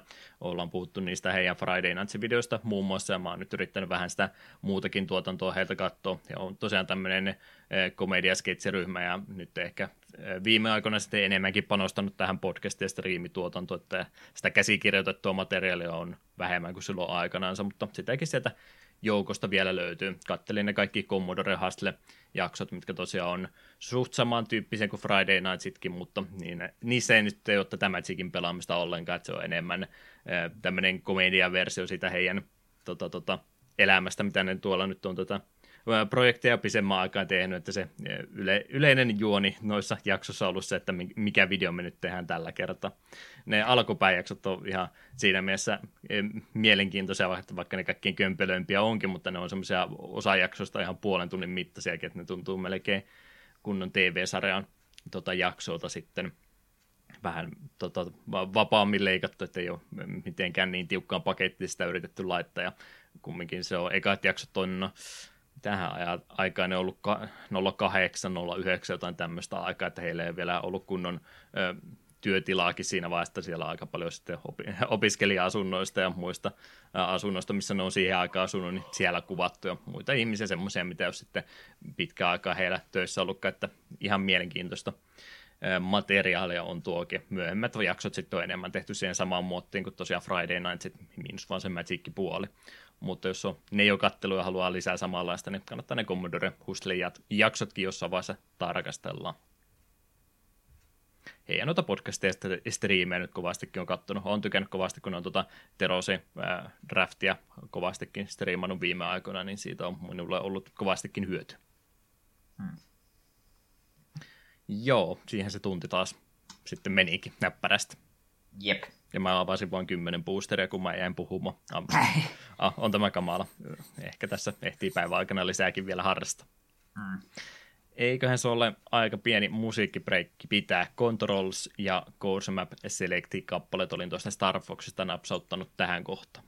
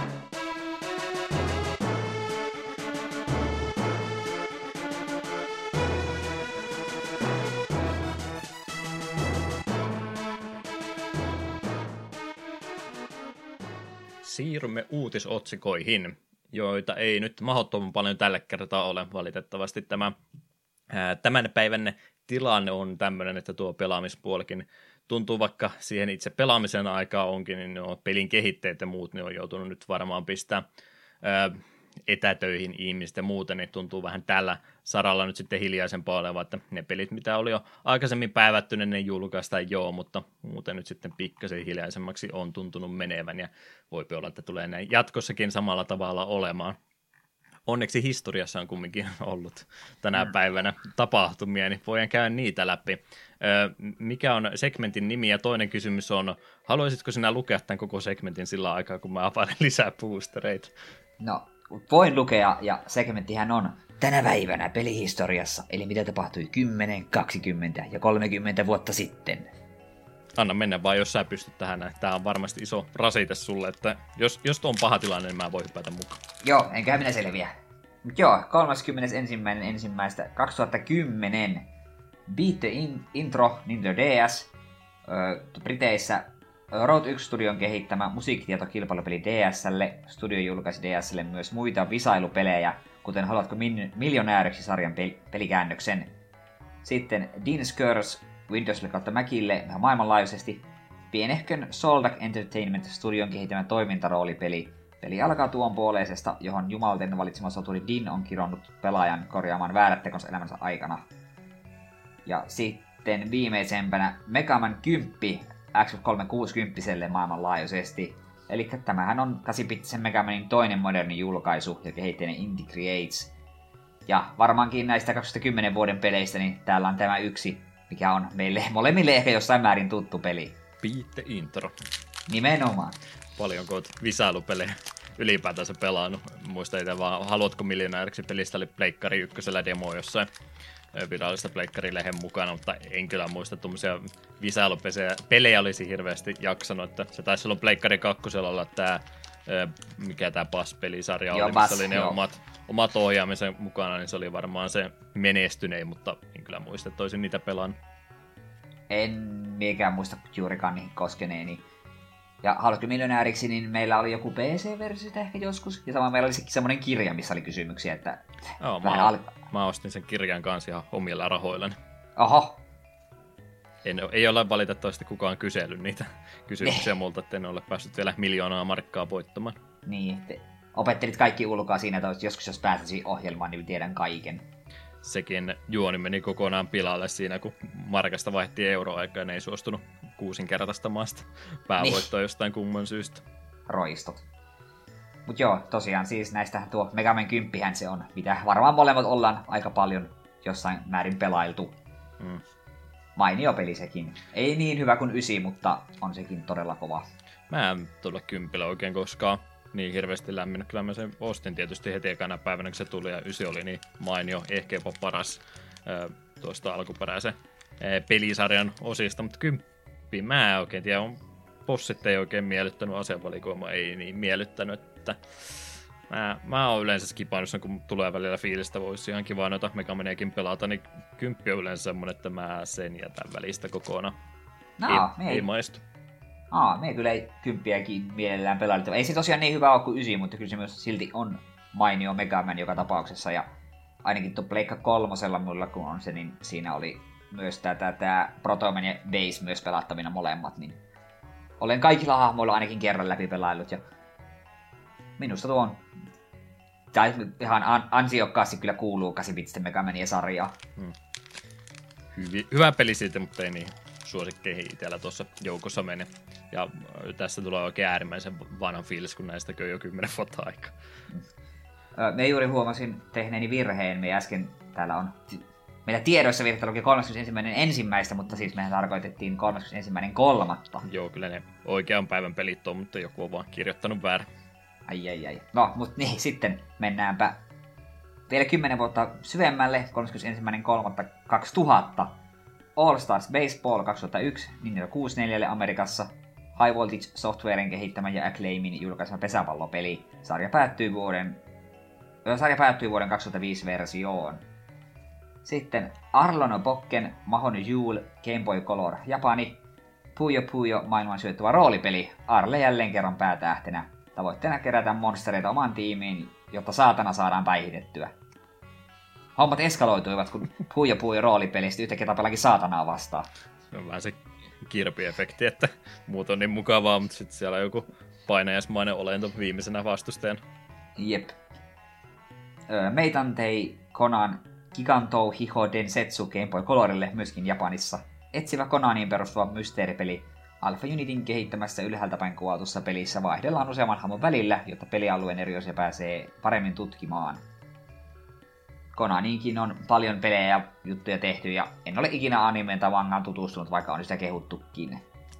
Mä sain niin hauskan idean, mä ajattelin, että olisi hauska, kun joku tekisi etsivää parpari Konaan, ja mä kirjoitin sen Googleen, ja aika monella muullakin ihmisellä oli jo sama ajatus ollut, että siinä meni mun media-ilmiö pilalla. Kokeilitko se etsivä Conan O'Brienia?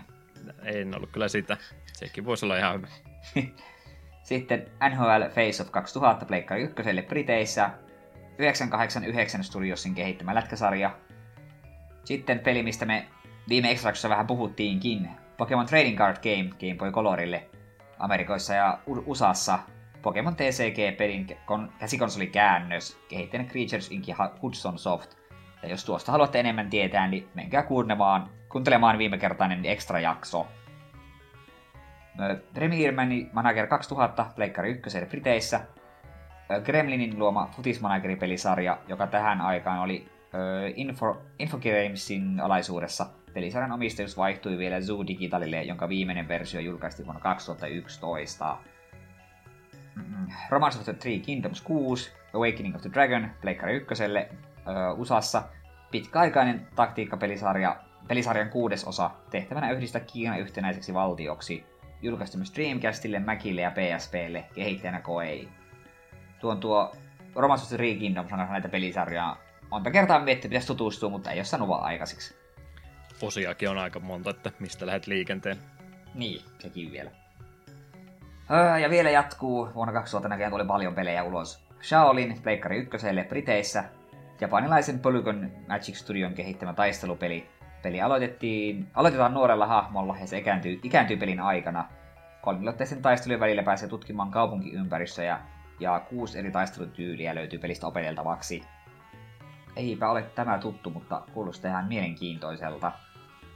Sitten viimeisenä Urban Chaos Pleikkari 1 USAssa. Synkässä toimintapelissä vuosituhannen vaihteen yhteiskunta on muuttunut levottomaksi ja väkivaltaiseksi. Kaksi pelatavaa hahmoa tehtävänä selvittää levottomuuksien alkulähde, sisältää katutappeluita, takaajoa ja räiskintää.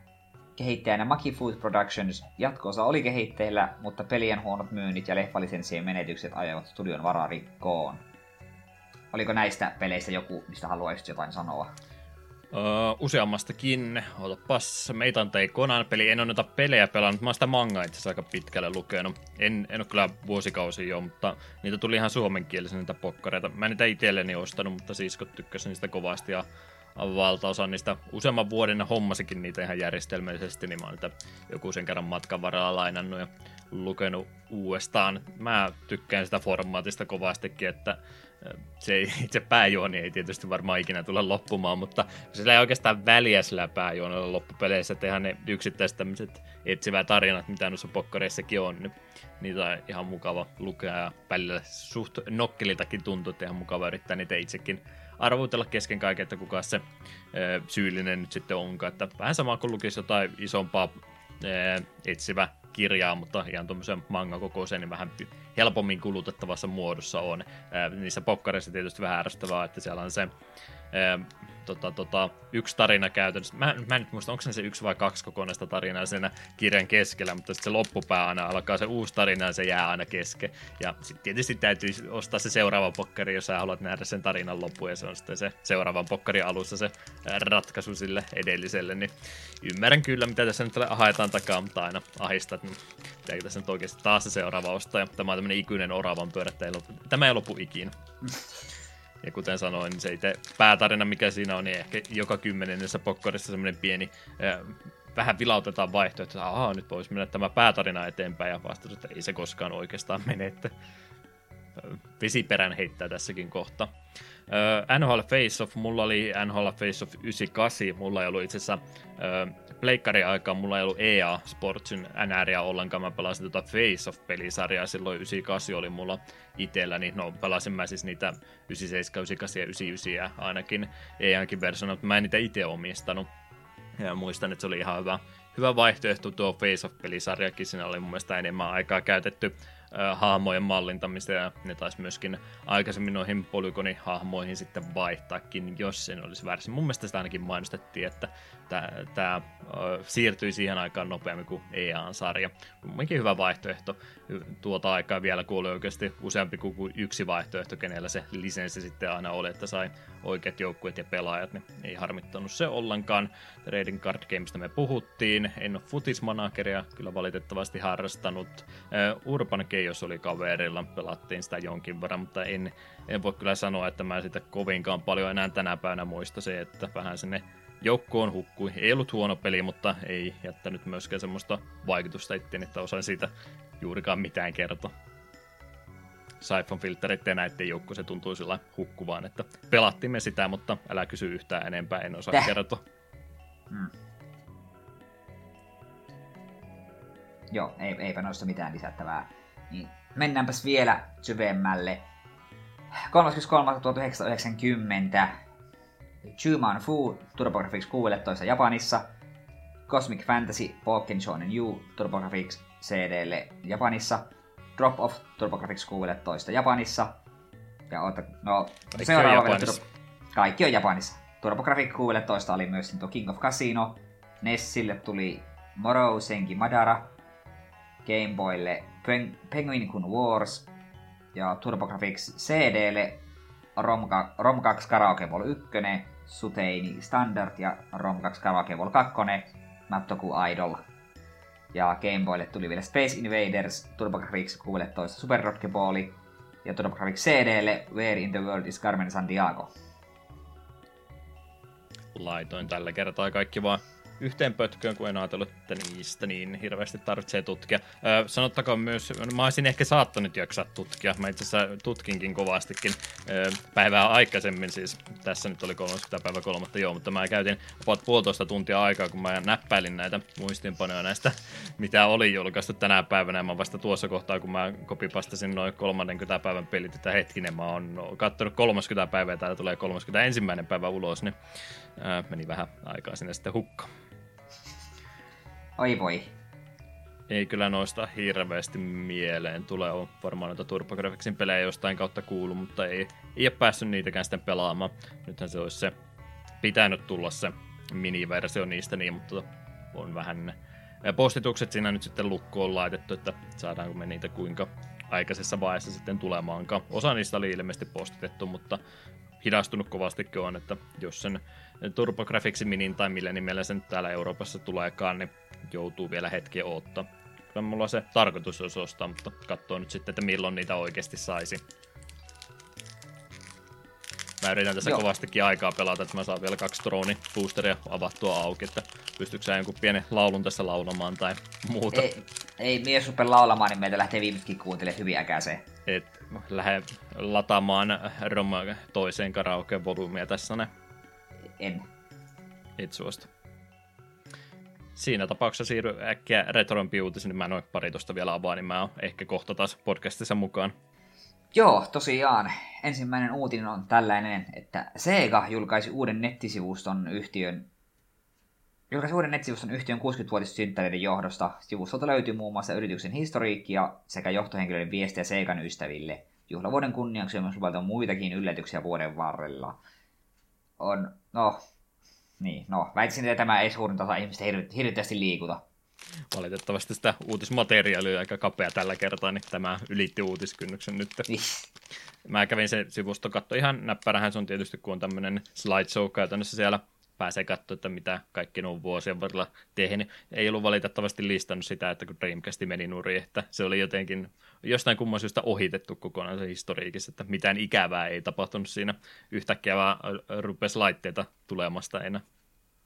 Hmm semmoinen kevyt sivusto, en tiedä hyödyntääkö ne sitten tuossa mainonnassa sitä myöhemmin, että tuleeko sinne jotain muuta ihmeellistä vielä matkan varrella. Hmm. No niin, nyt mä sain noin irtoboosterit auki. Kiinnostaako, mitä sieltä tuli? No, vois. Tämä on nyt taas MTG-jakso enemmänkin kuin videopelipuoli. No, kyllä se voit nopsaan luetella, jos on pommeja. Joo, ei, no en tiedä, onko nämä. Mä, on, niin, mä, en vielä, mä osaa oikeasti koko Terosia pelata, tämä on kaikki mulla ihan vierasta tällä hetkellä. Öö, mitä mä oon avannut? War of the Sparkia, Dread Horde Butcher, Soul, Soul Blazer, Solar Blaze, anteeksi. Öö, Jace, Wielder of Mysteries, tää on ihan rare kumminkin vielä. Joo, se on erikoinen Jace, se itse, itsemylläys Planeswalkeri. Mm. Kaksi mytikkiäkin oli näissä molemmat Aha. on finaaleja, eli Final of Promise ja Final of Eternity, punainen ja musta finaali. Mm, joo, ei, ei ole huonoja kumpikaan. Aina miellyttää, kun tulee vähän mytikkiäkin joukossa. Jep. Tronissa ei ollut mytikkiä, täällä oli tota Bone Crusher Giant, mikä ilmeisesti ihan näppärä rare kumminkin omista. Ö, kaksi Joo. kertaa Lovestruck Beast, vihreä tuommoinen Beast, toinen näistä on tällä ö, Thronen taidetyylillä, nämä on kyllä äärimmäisen komeita kortteja nämä. Oh, joo, kyllä. Storybook frame vai mikä tuo nyt onkaan mm. oikealla nimellään. Ö, Fervent Championi yhden droppi ja Escape to the Wilds oli viimeinen niistä. Joo. Ei mitään supererikoista, mutta MTG-segmentti toistaiseksi siinä, paitsi että tuolla on kokonainen boksi huomatta. Niin. Joo, jos mä tota, pahoittelu, jos ei Magicin kiinnosta, mä pistän nämä nyt sivuun toistaiseksi, koetetaan tähänkin keskittyä välillä. Ja onko sä kertonut, mitä sä oot pelannut viime aikoina? Mä en ole kuunnellut hirveästi. Ai, kun Joo, me oltiin no. retroimissa uutisissa, no niin, niin. jatketaan. Se voit sitten itse kuunnella jakso uusiksi, kun ollaan nauhoitettu, niin Joo. pääs kärryille. Siihen se varmaan meni.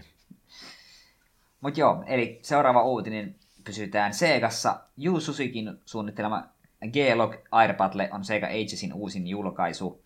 Peli julkaistiin Japanissa Switchille 26. maaliskuuta 999 jenin hintaan. Afterburneria muistuttavaa peliä Muistuttava peli eroaa muista sen kahdella eri kuvatilalla. Ensimmäisestä persoonasta pystyy tähtämään tarkemmin, kun taas kolmas persona lisää hävittäjäkoneen ketteryyttä. Arcade-kabinetin ruutu liikkui pelatessa, joten Switch-versio yrittää mallinta peliä varten tehdyillä laidoilla ja liikkuvalla peliruudulla. Muiden Sega itse julkaisujen tavoin mukaan on laitettu myös muita uudistuksia niin vastealkajille kuin peliveteraaneille. Kuinkahan tota, helppo tota on seurata, jos sä kuvittelet, että sulla on iso 4K-telkkari olohuoneessa ja sitten siinä osa siitä peli, tai tuota TV-ruudusta osa on vain sille pelille, ja sitten sen mukaan kun sä liikut siinä, niin se liikkuu myöskin tämä ää, pelitapahtuma tuossa TV-ruudulla, ettei sitä varmaan ihan semmoista samanlaista efektiä saa kuin mitä sitten, ja jos olisi sitten ää, tuolla arcade ollut alhaalla istumassa. Mm, me. Ei tuolta nyt niin huonoin mahdollinen keino kompensoida ole, mutta tuntuu vähän kuitenkin siltä, että olisi ehkä selvitty ilmankin. Täytyy joku toinen ihminen palkata siihen, että se liikuttaa sitä TVtä sun ympärillä koko ajan. Niin, jep. Kyllä siinä, no, jos joku haluaa vähän kuntoa nostaa, niin kun tulee 55 telkkaria aina heiluttelemaan vähän pelin mukana, niin sehän käy työnteosta. Sieltä tota, ton peli ostaessa ne lähettää japanilaisen toimistotyöntekijän tosiaan heiluttelemaan sitä TVtä sun nenä ees.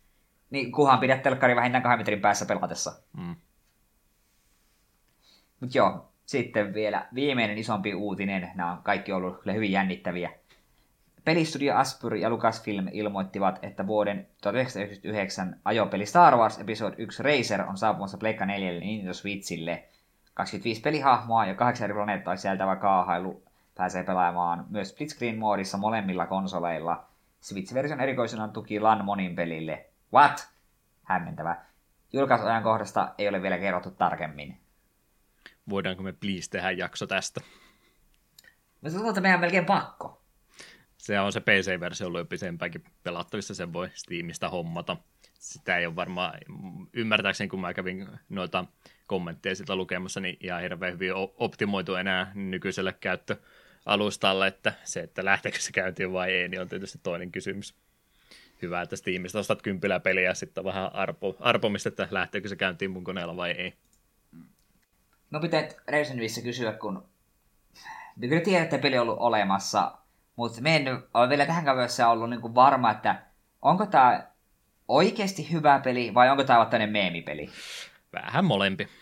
Ah, okei. Okay. Mä, mä pelattiin muksuna tätä kaverilla oli tosiaan se PC-versio silloin aikanaan, aikanaan, ja mä olin oikeastaan tässä kohtaa itse siirtynyt Mario Kartista ja tämmöisestä, niin ihan Gran Turismo-fanaatikoksi, että se oli se aino, ainut oikea tapa, ja kaikki, jotka on yhtä arkenemaisempia kuin Gran Turismo, ne on huonoja ajopeliä, oli about minun mielipide tuohon aikaan, ja mulla meni niin pahasti tunteeseen, kun mä katselin sitä kaveria ajamista, hän meni vaan seiniä pitkin paikasta toiseen, ja sitten kun se vielä, Piru vielä oli se nopeampi tapa tuossa, no, että mitä sitä nyt oikealla tavalla tätä mutkaa vetää, kun sä voit vetää kaasupohjassa vähän seinästä ottaa kimmoketta ja vauhtia, niin se oli, kun se oli nopeampi tapa mennä mutka kuin se, että minä jarrutan oikeassa kohtaa ja äh, käännyn tota, tällä tavalla oikealla nopeudella tästä tilanteesta, kun se oli hitaampi tapa kuin se, että vaan runnoo seinien, seinien läpi ja hävisin kaverille sen takia, niin sehän pisti suututtaa jo pahasti.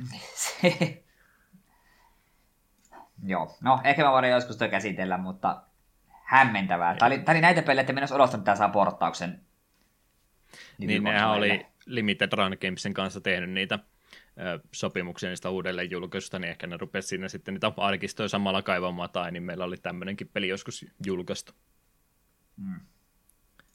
Ei tosiaan ainakaan Limited Run hetkinen, olisiko siellä ollut? En mä kyllä muista, kun me niitä uutisoitiin. Siellä oli sitä SNES-peliä ja mitä kaikkea niitä oli. Oli niitä useampi peli, mistä ne kumminkin puhuu, että ne tekee ne fyysiset versiot, mutta en mä kyllä muista, että siinä olisi tästä Razerista ollut mitään maininta. Koska se olisi sitten vaatinut tämän uudelleen porttauksen noille alustoille, että en, ei, ei, ei, kyllä pitänyt olla. Hmm. Pikauutisetkin voitaisiin käydä myös läpi. Täällä muutama pointteri oli otettu joukkoon. Panzer Dragunin remake oli tuossa Switchille julkaistu. Siellä oli tämä Switchin, oliko se ihan direkti vai mikä mini-direkti nimellä mini, se oli? Joo, mini-direkti. Siinä oli arvo, oltiin arvottu sitä, että milloin tämä peli nyt on sitten tulossa, niin siinä totesi, että no se on nyt julkaistu, että se olisi tälläkin hetkellä siellä ladattavissa.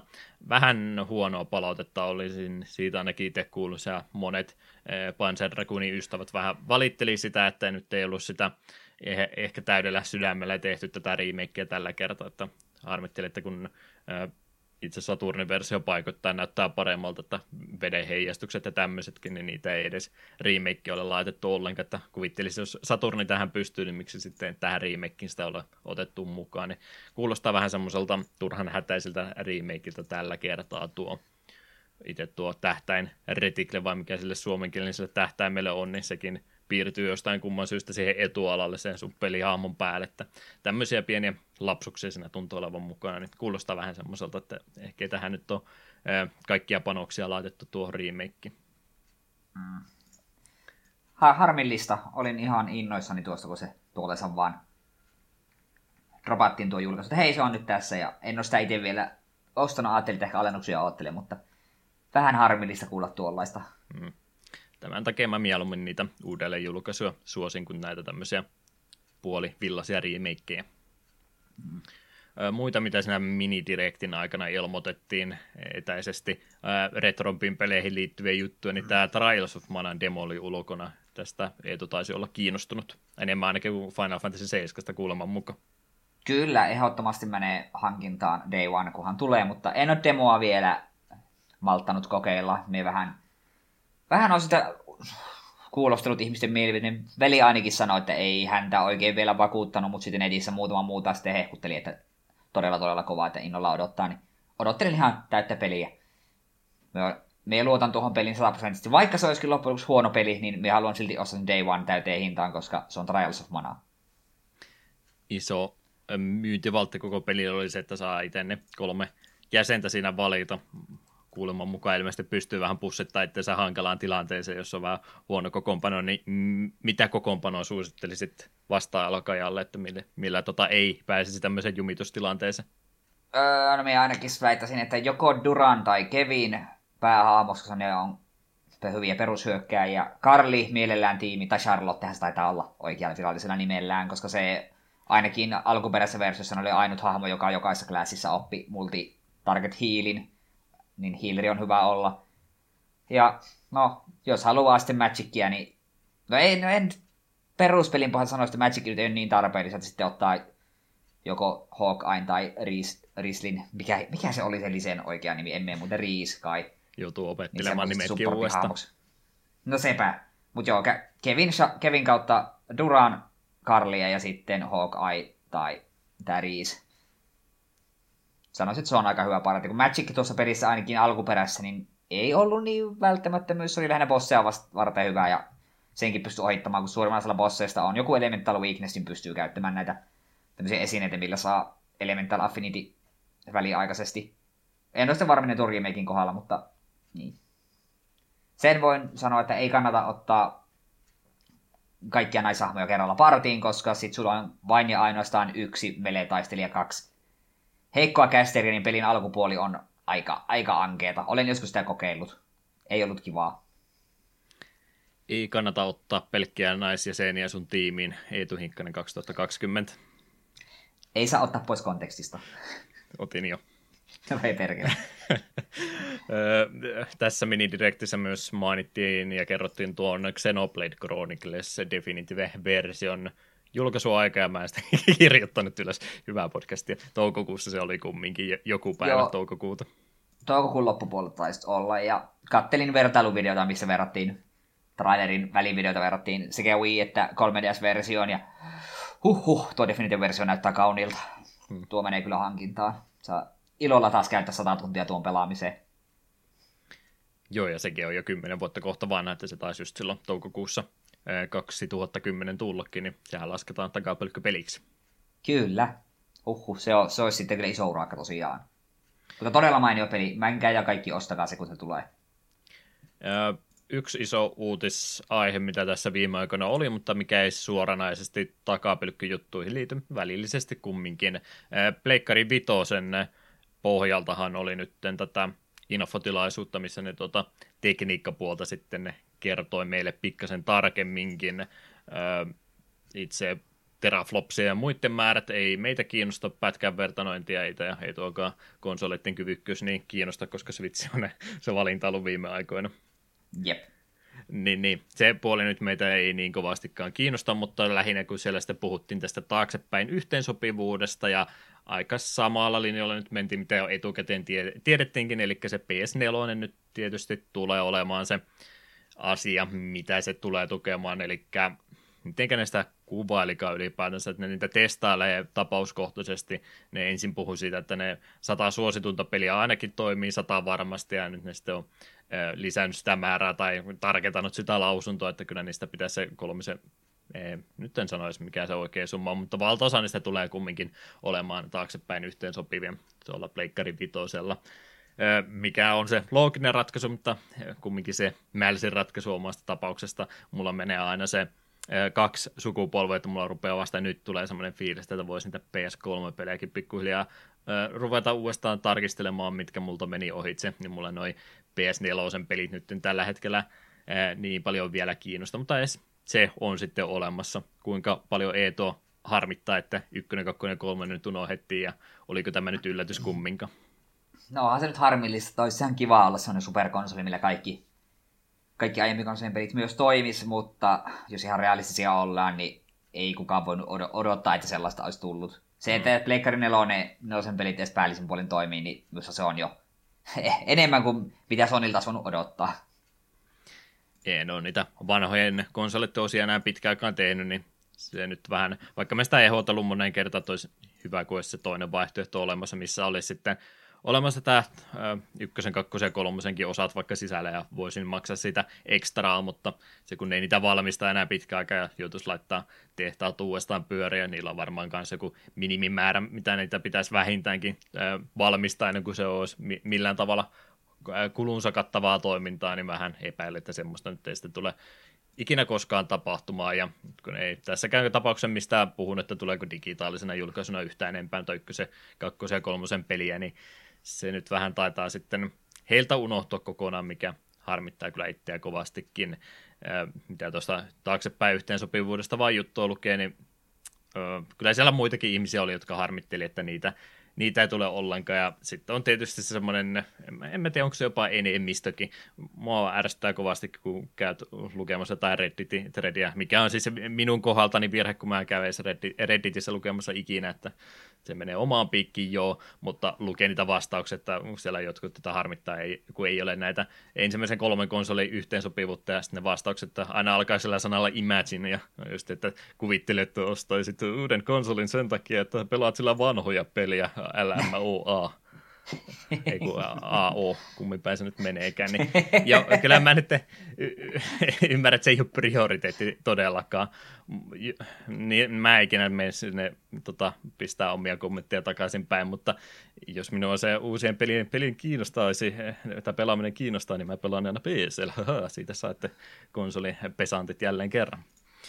Niin, ei, joo, ei se ole siis prioriteetti, että niillä pääsee niitä vanhoja pelejä pelaamaan, mutta kun nyt miettii, että miten nuo uudet konsolit, kun siellä tuntuu nämä yksi oikeuden pelitkin pikkuhiljaa valuu muillekin alustalle, niin ne menettää sen etuasemansa kokonaan, niin miten ne konsolit pystyisi mun mielestä erottumaan, niin olisi, että ne muistaisi sitä historiansakin pikkasen paremmin, että siellä olisi vaikkapa sitten digitaalisena, digitaalisessa muodossa ladattavana nyt on vanhoja pelejäkin, se on ainakin itselle semmoinen hyvä myyntivaltti näille uusille konsoleille. Muuten nämä tuntuu mulle olevaa enemmänkin multimedialaitteita ja pelilaitteita sitten vasta toissijaisesti. Että jos ne niitä vanhoja pelejä enemmän pelaa, niin fine. Ei mulla ole mikään kiire tuommoista konsolia ostaa, että pysytään PCllä sitten.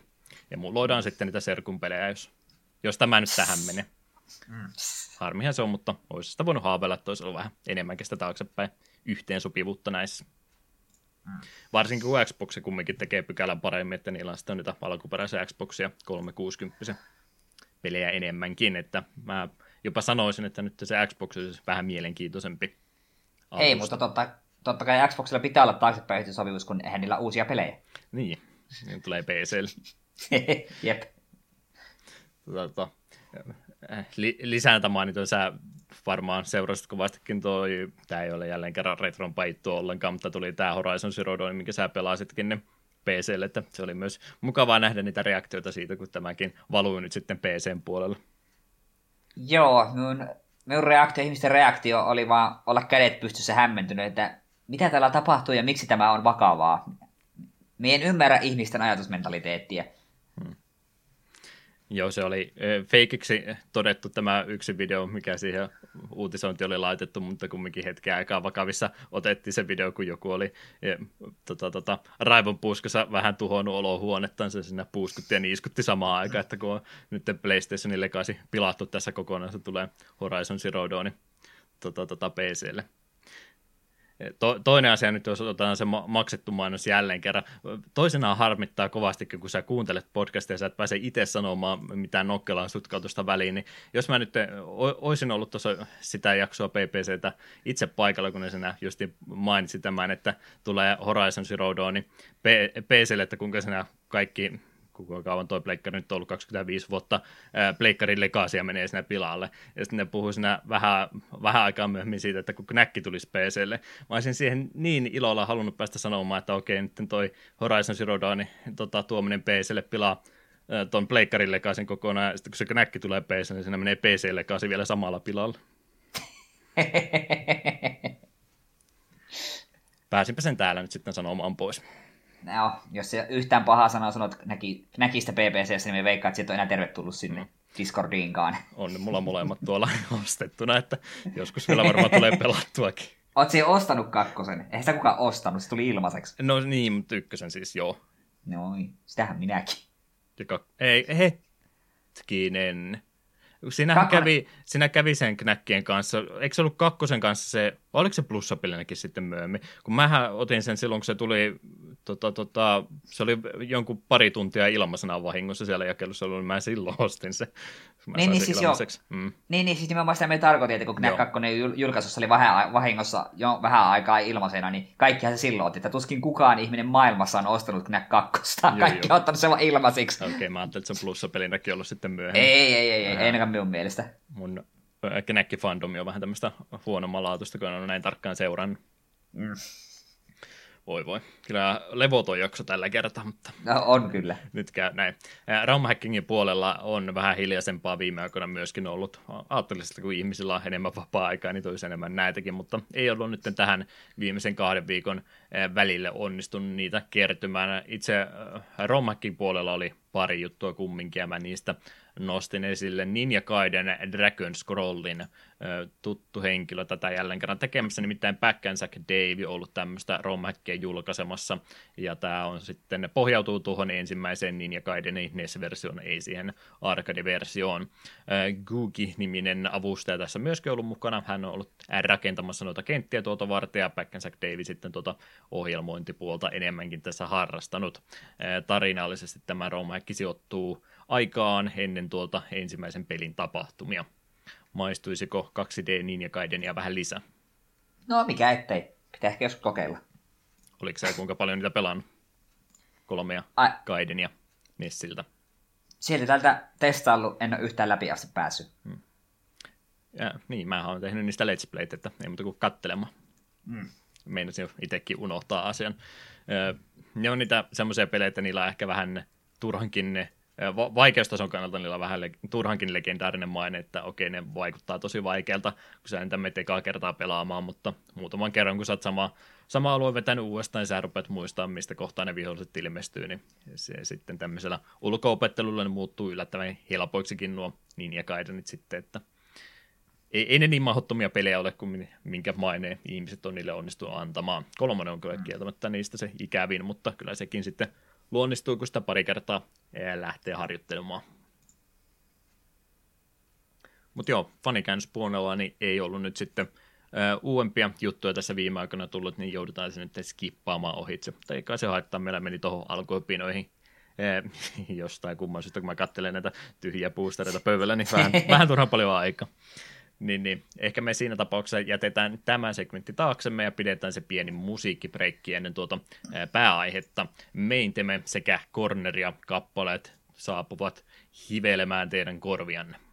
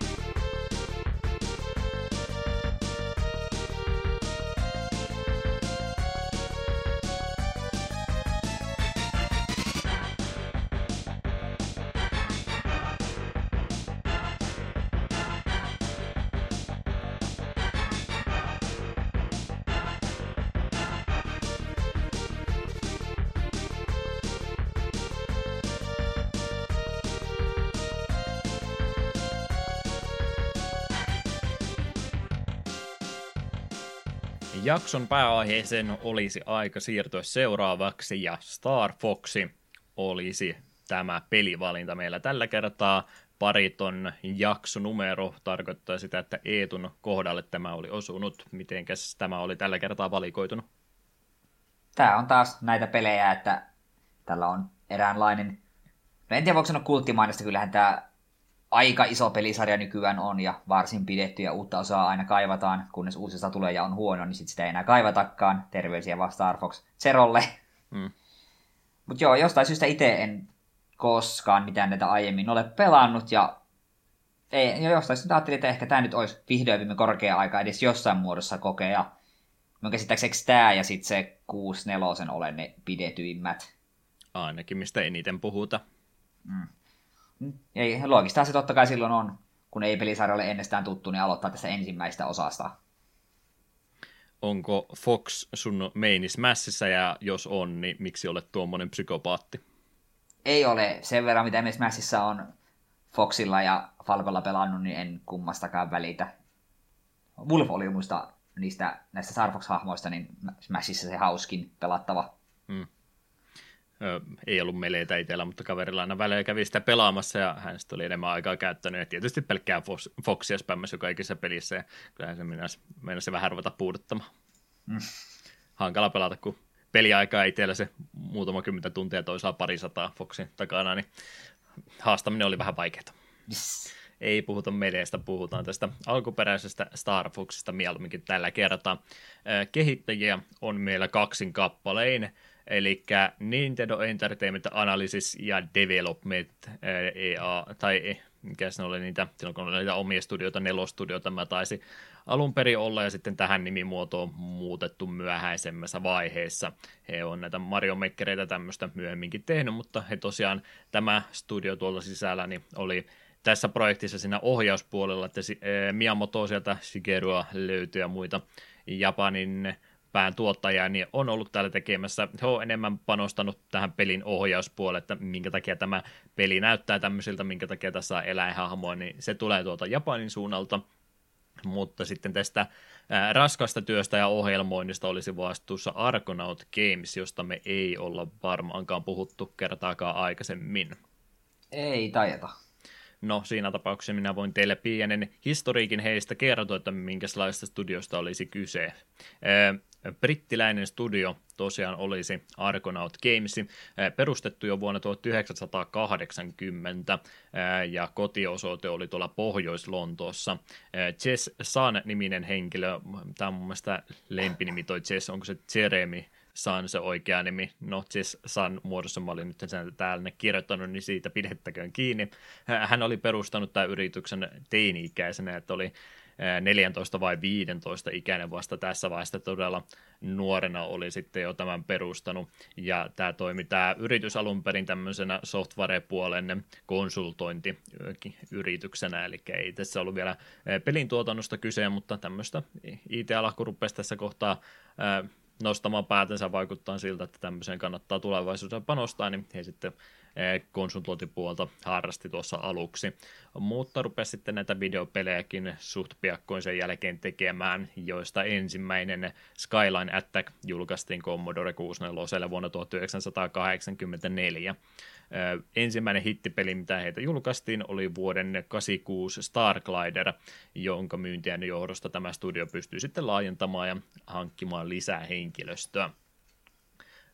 Studio alkuvaiheella he kehitti pelejä pääsääntöisesti tuolle aikansa kotitietokoneille, kuten tuolla Briteillä noita alustoja, siellä oli Amstradia ja muita tämmöistä mielenkiintoisempaa koti niin näille alustoille teki noita pelejä ää, tota aluksi, mutta 90-luvulle tultaessa hän rupesi sitten pelin kehityksen ja painopiste siirtymään tänne konsolipuolelle. Nintendo ja Sega siellä molempia kyllä tuettiin yhtä lailla. Pelien ohella studio kehitti myös uutta teknologiaa videopelilaitteita varten. Heillä oli tämä pelin kehitysstudio erikseen ja heillä oli sitten tämmöinen teknologikomppani myöskin olemassa erikseen. Mä en tiedä, oliko ne samassa osoitteessa kumminkin, mutta oli kaksi selvästikin erilaista ää, tota, tota, yritystä tämän tämän tota Argonautin sisällä kumminkin olemassa. Toinen teki pelejä toinen sitten enemmän tuohon teknologiapuoleen panosti. Näistä uusista keksinnöistä tunnetuin oli varmaankin tämä Super FX-chippi, joka mahdollisti tuon Super Nintendon piirtämään näitä 3D-objekteja.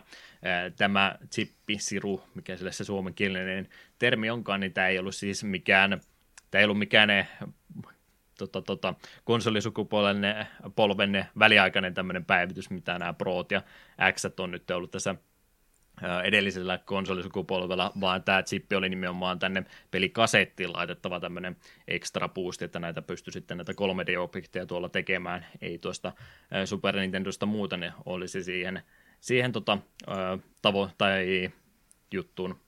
Mä en osaa puhua tänään näköjään. Yeah. Le, joo, Joo, ei, ei pystynyt alkuperäinen Super Nintendo näitä 3D-objekteja piirtämään, niin sen takia piti tämmöinen ylimääräinen chippi sitten ihan noin pelikasetteihin lisätä, että pystyttiin tämmöisiä pelejä toteuttamaan. Tätä tekniikkaa esiteltiin Nintendon avustuksella ensimmäistä kertaa sitten tässä Star Fox-pelissä vuonna 1993.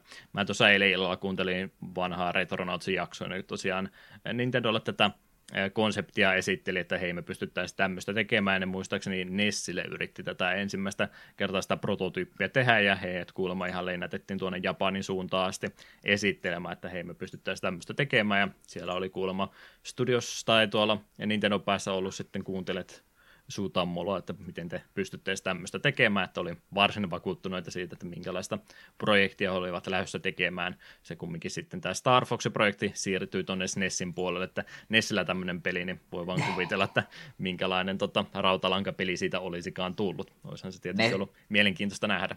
Nessi parkas syttynyt tuleen pelkästään starttiruudusta. Hmm. Argonautti tuotti myöskin lisenssipelejä. He, olivat muun muassa tekemässä ensimmäisen Harry Potter-pelejä, mitä Pleikkarilla julkaistiin. Myöskin Ren Stimpia, Scooby-Doota, Bionicle esimerkiksi he ovat olleet tekemässä. Täytyy ne laskut jollakin maksaa, niin lisenssipelit on aina hyvä projekti sitä varten. Myöskin omaa tuotantoa Argonautsilta nähtiin, muun muassa Bumble, aivan mainio alkutunnari tällä pelillä N64 sekä myöskin legendaariseksi muodostunut Croc-pelisarja. Tuo legendaariseksi sana taisi tulla lisättyä tässä lennosta. Mutta pelisarja sekin vuosituhannen vaihteeseen mennessä tämä studio oli tasaisesti kasvanut isommaksi. Ja vuonna 2000 he sitten listautuu tuonne Lontoon pörssiin. Siihen aikaan heillä oli noin 100 työntekijää. Ja tuon listautumisen jälkeen, kun studio rupesi sitten laajentumaan vielä entistä nopeammin, he osti myöskin muita pienempiä ja aloittavia studioita allensa. Ja parhaimmillaan heillä oli yli 300 ihmistä siellä töissä, mutta vaikeuksia siinä sitten rupesi kumminkin kertymään eh, tuo konsolisukupolven vaihdos Pleikkari 1 kakkoseen, sama myös muilla alustoilla, niin oli heille myöskin aika vaikea, ja he sitten ajautuivat vararikkoon vuonna 2004. Kaikki työntekijät silloin irtisanottiin, sen seurauksena tietysti osa päätyi ties minne, mutta sieltä muitakin uusia studioita sitten sen vararikon jälkeen syntyi. Tämmöinen Just Add Monsters-niminen studio oli yksi näistä pienistä studioista, jonka he olivat silloin vuonna 2000 ostaneet. Vararikon jälkeen he irtautui tästä näin ja he muuttivat nimensä Ninja Teoreksi. Varmasti on jotain kautta tämän studion nimi tullut tutuksi. Ja osa sitten Argonautin työntekijöistä perusti oman yrityksensä. Tunnetaan nykypäivänä nimellä Rocksteady. Varmaan molemmat tuttuja. Kyllä. Mutta semmoinen taustatarina olisi Argonautilla. Aika kunnianhimoisia peliprojekteja heillä oli. Oli matkan varrella ja paljon lisenssipelejä. Näytti semmoiselta varsin vakavaraiselta yritykseltä, mutta eipä sitten tuonkaan kokoinen studio välttämättä menesty, kun siellä pari huonompaa vuotta väliin sattuu, niin lopputulos on sitten tämmöinen, että menee koko studio yllättäen nuri. Mm. Nintendo tosiaan toiminut tässä ihan julkaisena, Nintendo-peli tämä osittain kumminkin on julkaisu Japanissa ensimmäiseksi. Jännä, että Japanissa jälleen kerran ekana, kun on britti, brittituote kumminkin ainakin 50 prosenttisesti, niin siltikin Japanissa jälleen kerran ensiksi 21. päivä helmikuuta 93, Pohjois-Amerikassa maaliskuun 26. 93 ja Euroopassa kaikesta huolimatta viimeisenä kolmas päivä kesäkuuta 93 sentään vaan about nelisen kuukautta myöhemmin, että ei ollut monen vuoden odotusta tässä välillä tällä kertaa. Nimi Star Fox on nimi, mitä käytetään tuolla Japanissa ja Pohjois-Amerikassa. Euroopassahan tämä peli julkaistiin nimellä Starwing. Syitä on ainakin kaksi kappaletta, mitä mä oon kuullut. Yleisempänä teorina on pidetty tätä saksalaista Star Vox, eli VOX-nimistä firmaa, että olisiko sillä ollut sitten jotain asiaa sen kanssa, että ei haluttu Euroopassa käyttää samaan kuulosta nimeä. Ja toinen teoria on myöskin Atari 2600 julkaistu Star Fox-niminen peli ihan samalla kirjoitusasulla siis, että olisi julkaistu. Eh, julkaistu tuo peli, että olisiko se siihen vaikuttanut, mutta jos se olisi vaikuttanut, niin mä olisin kuvitellut, että se olisi nimenomaan Pohjois-Amerikassa sitten muutettu, eikä täällä Euroopassa. Toki Atarilla nyt jalansia Euroopassakin on ollut, mutta se, että miksi he olisivat vain Euroopassa muuttaneet nimeä eikä Pohjois-Amerikassakin, niin mä epäilin, että se nyt ei varmaan se päällimmäinen syy sitten ollut. En tiedä, arvailuksi jää. Super Nintendo meillä olisi tosiaan alustana tälle pelille, ja genre on tämmöinen arcade-pelin sekä rail shooterin sekoitus. Väittäisin, että se jotakuinkin hyvin kuvastaa peliä. Jos ei riitä, niin kerrotaan pelimekaniikasta kohta lisää. Mutta mitenkäs, onko Eetulla tarina puolesta jotain kerrottavaa, minkälaisessa universumissa me seikkaillaan? Onko mitään tekemistä Star Warsin tai Star Trekin kanssa? Siitä en osaa sanoa, mutta pelin tapahtumat sijoittuvat auringon lailattiin, johon kuuluu planeetat Corneria ja Venom. Paha tiedemies Andros karkotetaan Corneriasta ja hän pakenee Venomiin, josta julistaa sodan sitten Corneriaa vastaan. Cornerian puolustusvoimien kenraali Pepper kutsuu apuun palkkasotilas Fox McCloudin ystävinen puolustamaan Corneriaa prototyyppialus Arwingeillä. Ja Foxin mukana taisteluun liittyy Falco Lombardi, Peppi Hare ja Slippy Toad. Kuka on paras apuri? Ei ainakaan Sleepy Toad. Aina pulassa. Jep. Falco Raival ja Peppi on sitten, tota, joka keskentä rolleja tekee. Taisi olla myöskin tämä alkuperäisen Star Foxin miehistön jäsen, mutta tuota tarinaa sitten oli enemmänkin kerrottu vasta siinä 64 Jep. Eli Super Nintendo-versiossa oli annettu aika kevyesti sitä tarinapuolta, ja sitten tuo myöhempi 64 julkaistu versio, mikä enemmänkin on remake ehkäpä tästä alkuperäisestä, niin siellä sitten tuota, ää, tämänkin pelin taustatarina on pikkasen tarkemmin kerrottu, mutta ei me siitä 64 pelistä tällä kertaa se enempää keskitytään tähän ää, Super Nintendo-peliin. Eli jonkinlaista rail nyt olisi kyse, tämmöinen kolmannen persoonan arcade-lentely siis olisi kyseessä, eli ei pääse rail takia ihan vapaasti tässä pelissä lentelemään mitä, mitenkä haluaisi, vaan se määrätty menosuunta sulla on siinä laitettu jo valmiiksi, mutta sen raamessa pystyy sitten toki jonkin verran laidasta toiseen liikkumaan, eli sama jälleen kerran puhuttiin Afterburneristakin, tai mainittiin tuossa aikaisemmin, niin vähän samanlaisella tyylillä mennä, että semmoinen 3D-efekti ollaan saatu aikaiseksi, mutta ei todellakaan täysin vapaata lentelyä ole, että raiteella mennään tässä pelissä nyt sitten. kyllä, me meinasin miettiä jotain välikysymystä siihen, mutta ei tarvita. Osa kentistä, miten tämä on rakennettu, niin osa on tosiaan sillä tavalla toteutettu, että noi maantasossa lennettävät kentät niin on kuvattu kolmannesta persoonasta. Sä näet sen sun aluksen edessäsi ja sitten sen muun taustan sen takaa. Ja sitten on tämä toinen toteutustapa, mitä on tämmöisiä avaruuskenttiä täällä joukossa myöskin, niin siinä on sitten kuvattu ihan ensimmäistä persoonasta asti.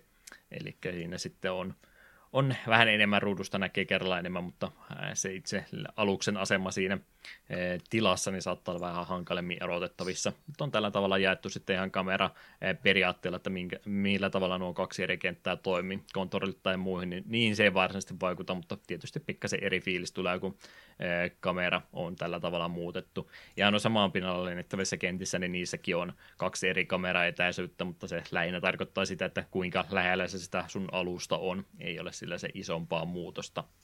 Kummat oli mieluisampia, nämä kolmannen persoonan ja maassa tai maan pinnalla lennettävät kentät vai sitten noin avaruuskentät?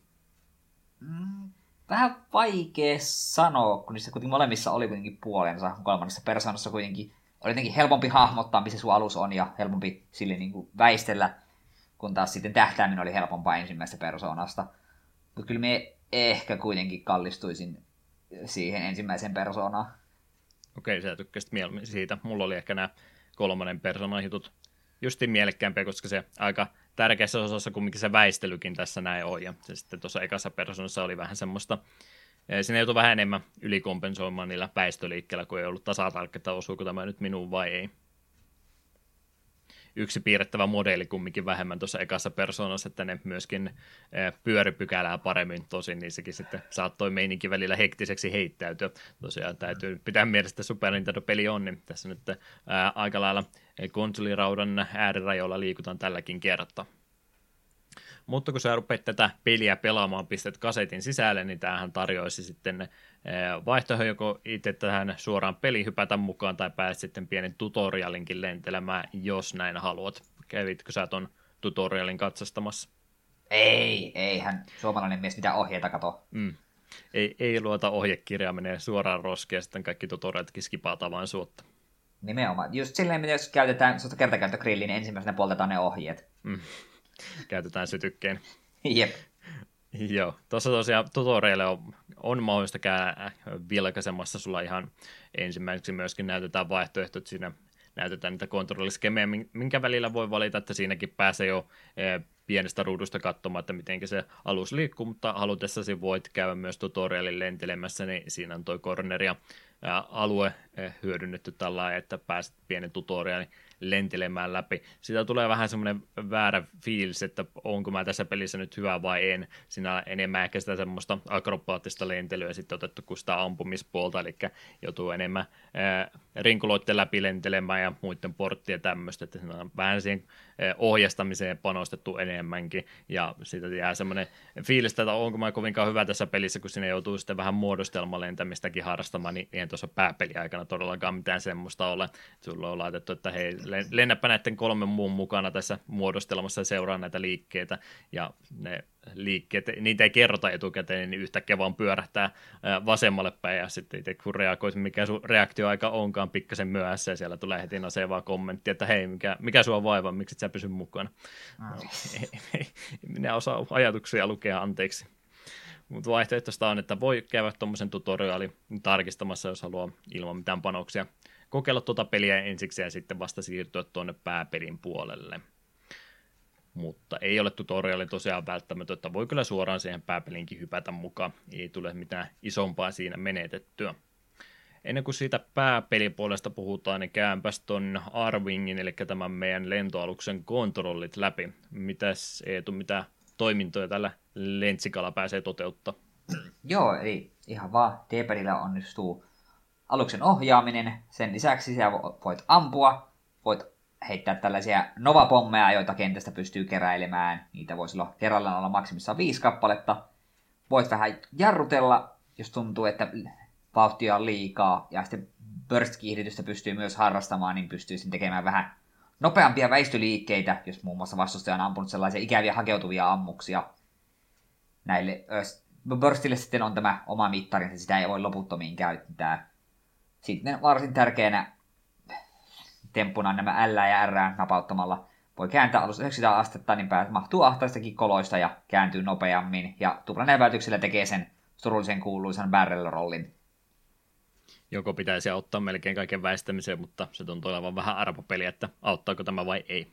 Joo, ja ei kannata barrel rollia tehdä oikealle, jos oikealla puolella on seinä. Mm.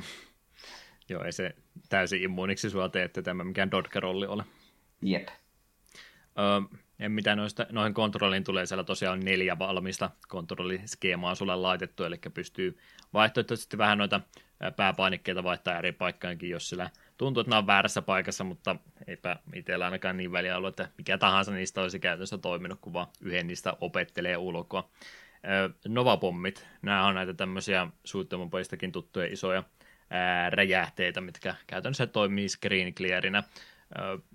Säästitkö bosseihin nämä vai oliko sulla jotain muuta ideaa näiden käytöksi?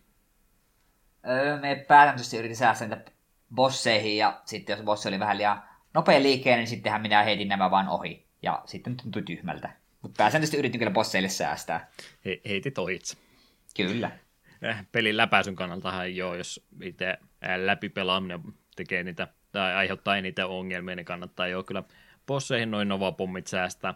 Ö, tässä kumminkin on tässä pelissä omat tota, haiskorensa ja muut, mistä puhutaan myöskin, mutta se on oikeastaan se toinen tapa, miten nämä pommit tässä voisi käyttää, eli siinä vaiheessa, kun itse pelin läpäiseminen ei ole se prioriteetti, no tietysti on se prioriteetti, mutta että se ei enää aiheuta niin paljon ongelmia, niin nämä Nova-pommit oikeastaan sitten melkeinpä mieluummin kannattaa ihan tuohon pelin varrella heitellä jo pois, koska se kuinka paljon sä vihollisia tuhottua itse kentän aikana, ennen kuin sä päästeisit koko bossitaistelun luokse, niin vaikuttaa sen sun loppupisteytysmäärään ja välillä kun se tilanne on niin hektinen, että tulee monelta laidalta vihollisia yhtä aikaa ja osa niistä meinaa jo lentää ruudulta ohitse, niin itse tämmöisen haiskoren kannalta ne kannattaisi kyllä itse kentän aikana heitellä pois, kun niitä vihollisia kaikki eniten siinä ruudulla on. Tämä meni jo liian tekniseksi selvästikin, että et sä tällä tavalla ajatellut asiaa ollenkaan. No ei, jotain pisteitä. Kyllä nyt haiskoret täytyy saada. Sehän ei, on se, ei pidä. Se on tavoite numero yksi. Siinä, siinä mulle ehdotus kaikille noiden romhäkkien tekijöille, että romhäkeillä ottakaa kaikista mahdollisista vanhoista peleistä haiskoret pois. Hmm. Sitten on parempi mieli. Kyllä. Jarruttaminen ja kiihyttäminen, oliko näillä sun mielestä hirveästi mm, funktiota tässä pelissä? Oliko hyötyä? No siinä muutamassa kohtaa oli tämmöisiä kaatuvia esteitä tai oliko se toka vikassa kenessä oli tämmöisiä seiniä, mitkä niin kuin saa kääntyä jommalle kummalle puolelle, niin välillä jarrulla pystyy vähän helpottamaan tilannetta, että op, op, op, vähän hidastetaanpa ja kierretäänpä toista kautta. Hmm. Ja kiihdytyksellä musta tuntui, että jos me sitä liikaa ammuksia tulee kohti, niin yleensä sitten yritin, jos en jostain syystä muistanut väistää, niin pistin kaasun pohjaa, että pääsi niinku suhahtamaan niiden ohi. Et kyllä niille jotain teki, mutta tuntui, että en ehkä ihan optimaalisesti niitä käyttänyt. Mä tärkeimpinä ne tuntuu olevan just tämmöisessä, että ammu ovea ja nyt se on hetkeä aikaa auki, niin niistä sitten tiet, tietyllä tota, aikavälillä, kun täytyy su- sujahtaa läpi, niin siinä näitä sitten tuli enemmän hyödynnettyä, mutta kyllä mä melkein itse ainakin unoihin kokonaan, että ne oli edes olemassa, jos yeah. peruslentelyä sinne sitten on, kun sä kumminkin joudut raiteella liikkumaan ja semmoinen minimi tai perusvauhti sulla on kumminkin olemassa, niin sä et nyt niin mahdottomasti pääset siihen sun liikehdintään vaikuttaa, niin en mä ainakaan perustulitaistelussa niin oikeastaan jarroja kiitystä kumpaakaan hyödyntänyt sitten. Varmaan olisi semmoisia hyviä taitoja myöskin osata, mutta oikeastaan ilmankin noita kahta nappulaa, niin pelin kyllä pystyy ihan hyvin läpäisemään. Mm. Ja sitten oli tosiaan noin L ja R, siellä oli ne käännytään 90 asteeseen, sekin on ehkä enemmän sitten ihan vikassa siellä Venom-planeetassa, missä on se Star Warsimainen ahtaan tilan lentely vihollistukikohdan sisällä, niin siinä sitä tarvitsi enemmänkin itse muuten peliaikana, niin aika harvoin piti olla siinä 90 asteen asennossa. Nope- tuohon kääntymiseen ja siihen pyörähtämiseen siinä oli välillä apua, mutta jälleen kerran sama juttu, että jos etukäteen suunnittelee ne väistämiset ja muut, niin ei nämä ole niin välttämättömiä, mutta hyviä taitoja kumminkin osata. Mm, jep. Mitä meillä tässä ruudulla muuta tapahtuu? Meiltä löytyy ruudun vasemmasta alalaidasta kilpimittari, mikä toimii meillä elämäpisteenä tässä pelissä. Eli ei ole perus smuppimekaniikka tässä, että ekasta osumasta heti henki lähtisi, vaan muutaman kerran tässä pystyy vahinkoakin ottamaan ennen kuin se sun alus sitten romuna sen maan pinnalle putoaa ja räjähtää. Ja todennäköisesti siinä Foxi he, henkikin menee, että erittäin synkkä kohtalo Foxilla, jos näin pääsee käymään. Mutta ei tosiaan heti kerrasta alus sitten uppoa, että pikkasen pystyy tuossa vahinkoakin ottamaan. Ja pikkasen on myöskin vaikutusta sillä, että mihin kohtaan sitä osumaa sulla tulee. Eli jos se kuti, mikä on su, suhua vaikka ammutteessa osuu tuohon aluksen siipeen, se tekee vähemmän vahinkoa kuin se, että se olisi ihan keskelle tuota konepeltiä osunut se kuti. Eli siihen mielessä kannattaa ainakin yrittää, vaikka jo menee siihen, että en enää ehdi väistämään, niin kannattaa kumminkin viimeinen korjaava liike tehdä, että mieluummin se siipeen sitä vahinkoa sitten ottaa. Tosin, jos se siipi sitten vaurioituu liikaa, niin se käytännössä putoaa sulta kokonaan, että mä en tiedä, miten se kone enää pysyy ilmassa. Kyllä se pieni nysä vielä siitä siivestä jää, mutta jos näin käy, että se siipi ottaa liikaa vahinkoa, niin sitten se rupeaa tuo kääntyminenkin olemaan tuolla aluksella vähän hankalempaa. Mä en tätä sillä aluksi reagoinutkaan tai huomannut, että okei, tämä tekeekin tällä tavalla, mutta pikkasen tarkemmin kattelin ja muiden pelaamista myös seurasin, niin sitten vasta huomasin, että okei, tässähän on tämmöinen, no vahinkomallinnushan tämä käytännössä on, mutta tämmöinen vahinkomallinnasta on, on siipi vai ei ole siipi tavalla toteutettu. Mm. Joo, me itse huomioin vasta, kun Wikipediasta katoin, ja täytyy sanoa, että teki minun vaikutukset, että Nessipeli tällaiseen kykenee. Tämmöisenkin asia ollaan huomiota laitettu. Hyvä lisäys myöskin. Öö, mitäs muutama pelistä kertoisimme? Kolme eri vaikeustasoa löytyy siitä tästä ensimmäisestä Star Foxista. Ei ole semmoinen valinta, että kun sä käynnistät pelin, niin se kysyy, että pelataanko easyllä, normaalilla vai hardilla, vaan on yhdistetty, linkattu suoraan tuohon pelin reittivaihtoehtoon, jota myöskin on siis kolmin kappaleen tässä. Ei ole niin lineaarinen peli kuin monet muut shoot'em Jokainen näistä reiteistä tosiaan siinä heti kun peli aloitat tai kampanjatila aloitat, niin pääsette itse valkkaamaan level 1, 2 ja 3, josta ykkönen on se helppo ja kolmonen on vaikea, ja se on tosiaan siihen sitten samalla se vaikeustaso laitettu reittivalintaan linkattuna. Kaikki nämä reitit vie kyllä sinne samaan päätöksensä sinne Venomi-planeetalle, mutta ne kentät siinä matkan varrella on kumminkin erilaisia. Tietysti samoja modeleita ja muita on hyödynnetty, mutta ihan unikit kokemukset jokainen reittivaihtoehto sulle tuo. Joo, Aika. ja olin, mm. olin lukevina, että myös ensimmäinen ja viimeinen kenttä on erilainen riippuen, minkä reitin valitsee. Että, no, se va- että niin. näkyy vaikka niinkin pitkälle. Joo, että ne on, ne, on ne eri tavalla siis viholliset ja muut sijoiteltu, mutta että sama corneri, corneri no on joo, kaikilla aloituspaikka ja Venomi on kaikilla se viimeinen. Niin, niin kyllä, kyllä, mutta kuitenkin. Sa- saa silti tarkentaa, kun tietoa löytyy kovastikin. Mutta joo, ihan erikoinen tapa, että aika harvoin tällään kokee, että on laitettu tosiaan jokainen vaikeustaso on käytännössä oma pelinsä tässä näin. En, en muista, että tämmöisiä esimerkkejä hirveästi itsellä ainakaan mieleen tulisi. Joo, tämä muista tosi näppärä tapa tehdä vaikeusasteet valinta, koska se ihan kirjaimellisesti vaikuttaa niin pelaamiseen. Se ei ole pelkästään valikossa yksi kohta, että näin paljon sinä otat vahinkoa, vaan se on periaatteessa niin suoraan pelissä mukana. Lähitkö kaikkia kolmea kokeilemaan? Ei, me aloitin sitä keski, keskireitiltä. Ihan vasta jos se oli keskimmäinen reitti ja jälkeen luvi, että aah, tämä oli myös vaikeus samalla. Ja jälleen teki vaikutuksen, että aika nokkelaa se keskimmäinen reitti, niin menikö kuinka vaikeaksi pelaaminen? Mm, kyllä se loppua kohde alkoi olla vähän hankala, ja etenkin oliko se toisiksi viimeinen bossi, semmoinen ihme robotti, joka jakautui pari eri osaan taisteluaikana, niin aiheutti hammasten kiristelyä ja kiroamista, mutta kyllä sekin lopulta kaatui, ja sitten peli meni ihan nätisti läpikin. Hmm. Itsellä oli kans tuo keskimmäinen reitin meni ensin pelailemaan läpi, niin kyllä se meni sillä ihan, nyt me tosiaan Switchin tuota online-palvelu hyödynnettiin, niin vaikka olisi optio ollut noita save stateja käyttää, niin kyllä se ensimmäinen leveli tuosta menee oikeastaan ilmankin niitä, ainakin itsellä meni, että pari kuolemaa sinne matkan varrella oli, mutta muuten se ensimmäinen taso niin oli semmoista aika kevyttä lentelyä. Toistakin mä pelailin aika pitkälle, siinä kyllä kieltämättä jo vaikeusaste sitten nousee kovastikin, itsellä ainakin game overit siinä sitten ehti tulemaan varmaan toisella yrittämällä, kun vähän parempi tietämys siitä reitistä oli, niin olisi varmaan se silläkin mennyt läpi. Ja kolmosta kävin tosi nopsaan kokeilmassa ja totesin, että nyt rupeaa menemään vähän liian hektiseksi, että kyllä se aika vaikeaksikin tuo peli osaa sitten heittäytyä, kun varsinkin se viimeisen reittivalinnan sieltä valkkasee hieno tapa kyllä vaikeustaso tällainen toteuttaa, että kokonaan sisältöä löytyy tällainen. Ajattelin, että pelaat sen ekan tason läpi, että no siinäkö oli kaikki tarjottava tältä peliltä ja sitten todellisuus onkin, että sä oot vasta kolmasosaan pelistä nähnyt. Mainiosti toteutettu kyllä tämä vaikeustaso tässä näin, harvoin tällä tavalla tehdä. Sitten mitäs kerrotaan muuta että tässä lentelyn aikana, power ja muitakin hyödyllisiä juttuja matkan varrella löytyy, eli ei pelkkää perusplästerin tarvia tuohon Nova-pommin tyytöön, vaan vähän muutakin erikoisuuksia matkan varrelta löytyy. Voisiko vaikka Eetu niistä kertoa lisää, mitä tuossa kaikkia on? Joo, tässä on tähän aseeseen sinulla on kaksi eri upgrade-tasoa, Twin Blaster kautta Wing Gyro, parantaa Arwingin ammuksia, ja sitten elämän menetys tai siiven haeminen poistaa upgradeit. Ja jos tämmöisen power upin kerää kot siiperiikkonaan, niin sitten sun alus korjaantuu. Sitten löytyy myös Power Shield, joka muuttaa sun aluksen rautalankamalliseksi ja se kestää sitten kolme osumaa, että se on niin kolme ylimääräistä hittiä sinulle. Ja löytyy myös sitten ihan perus one appeja, kuten jokaisessa hyvässä pelissä.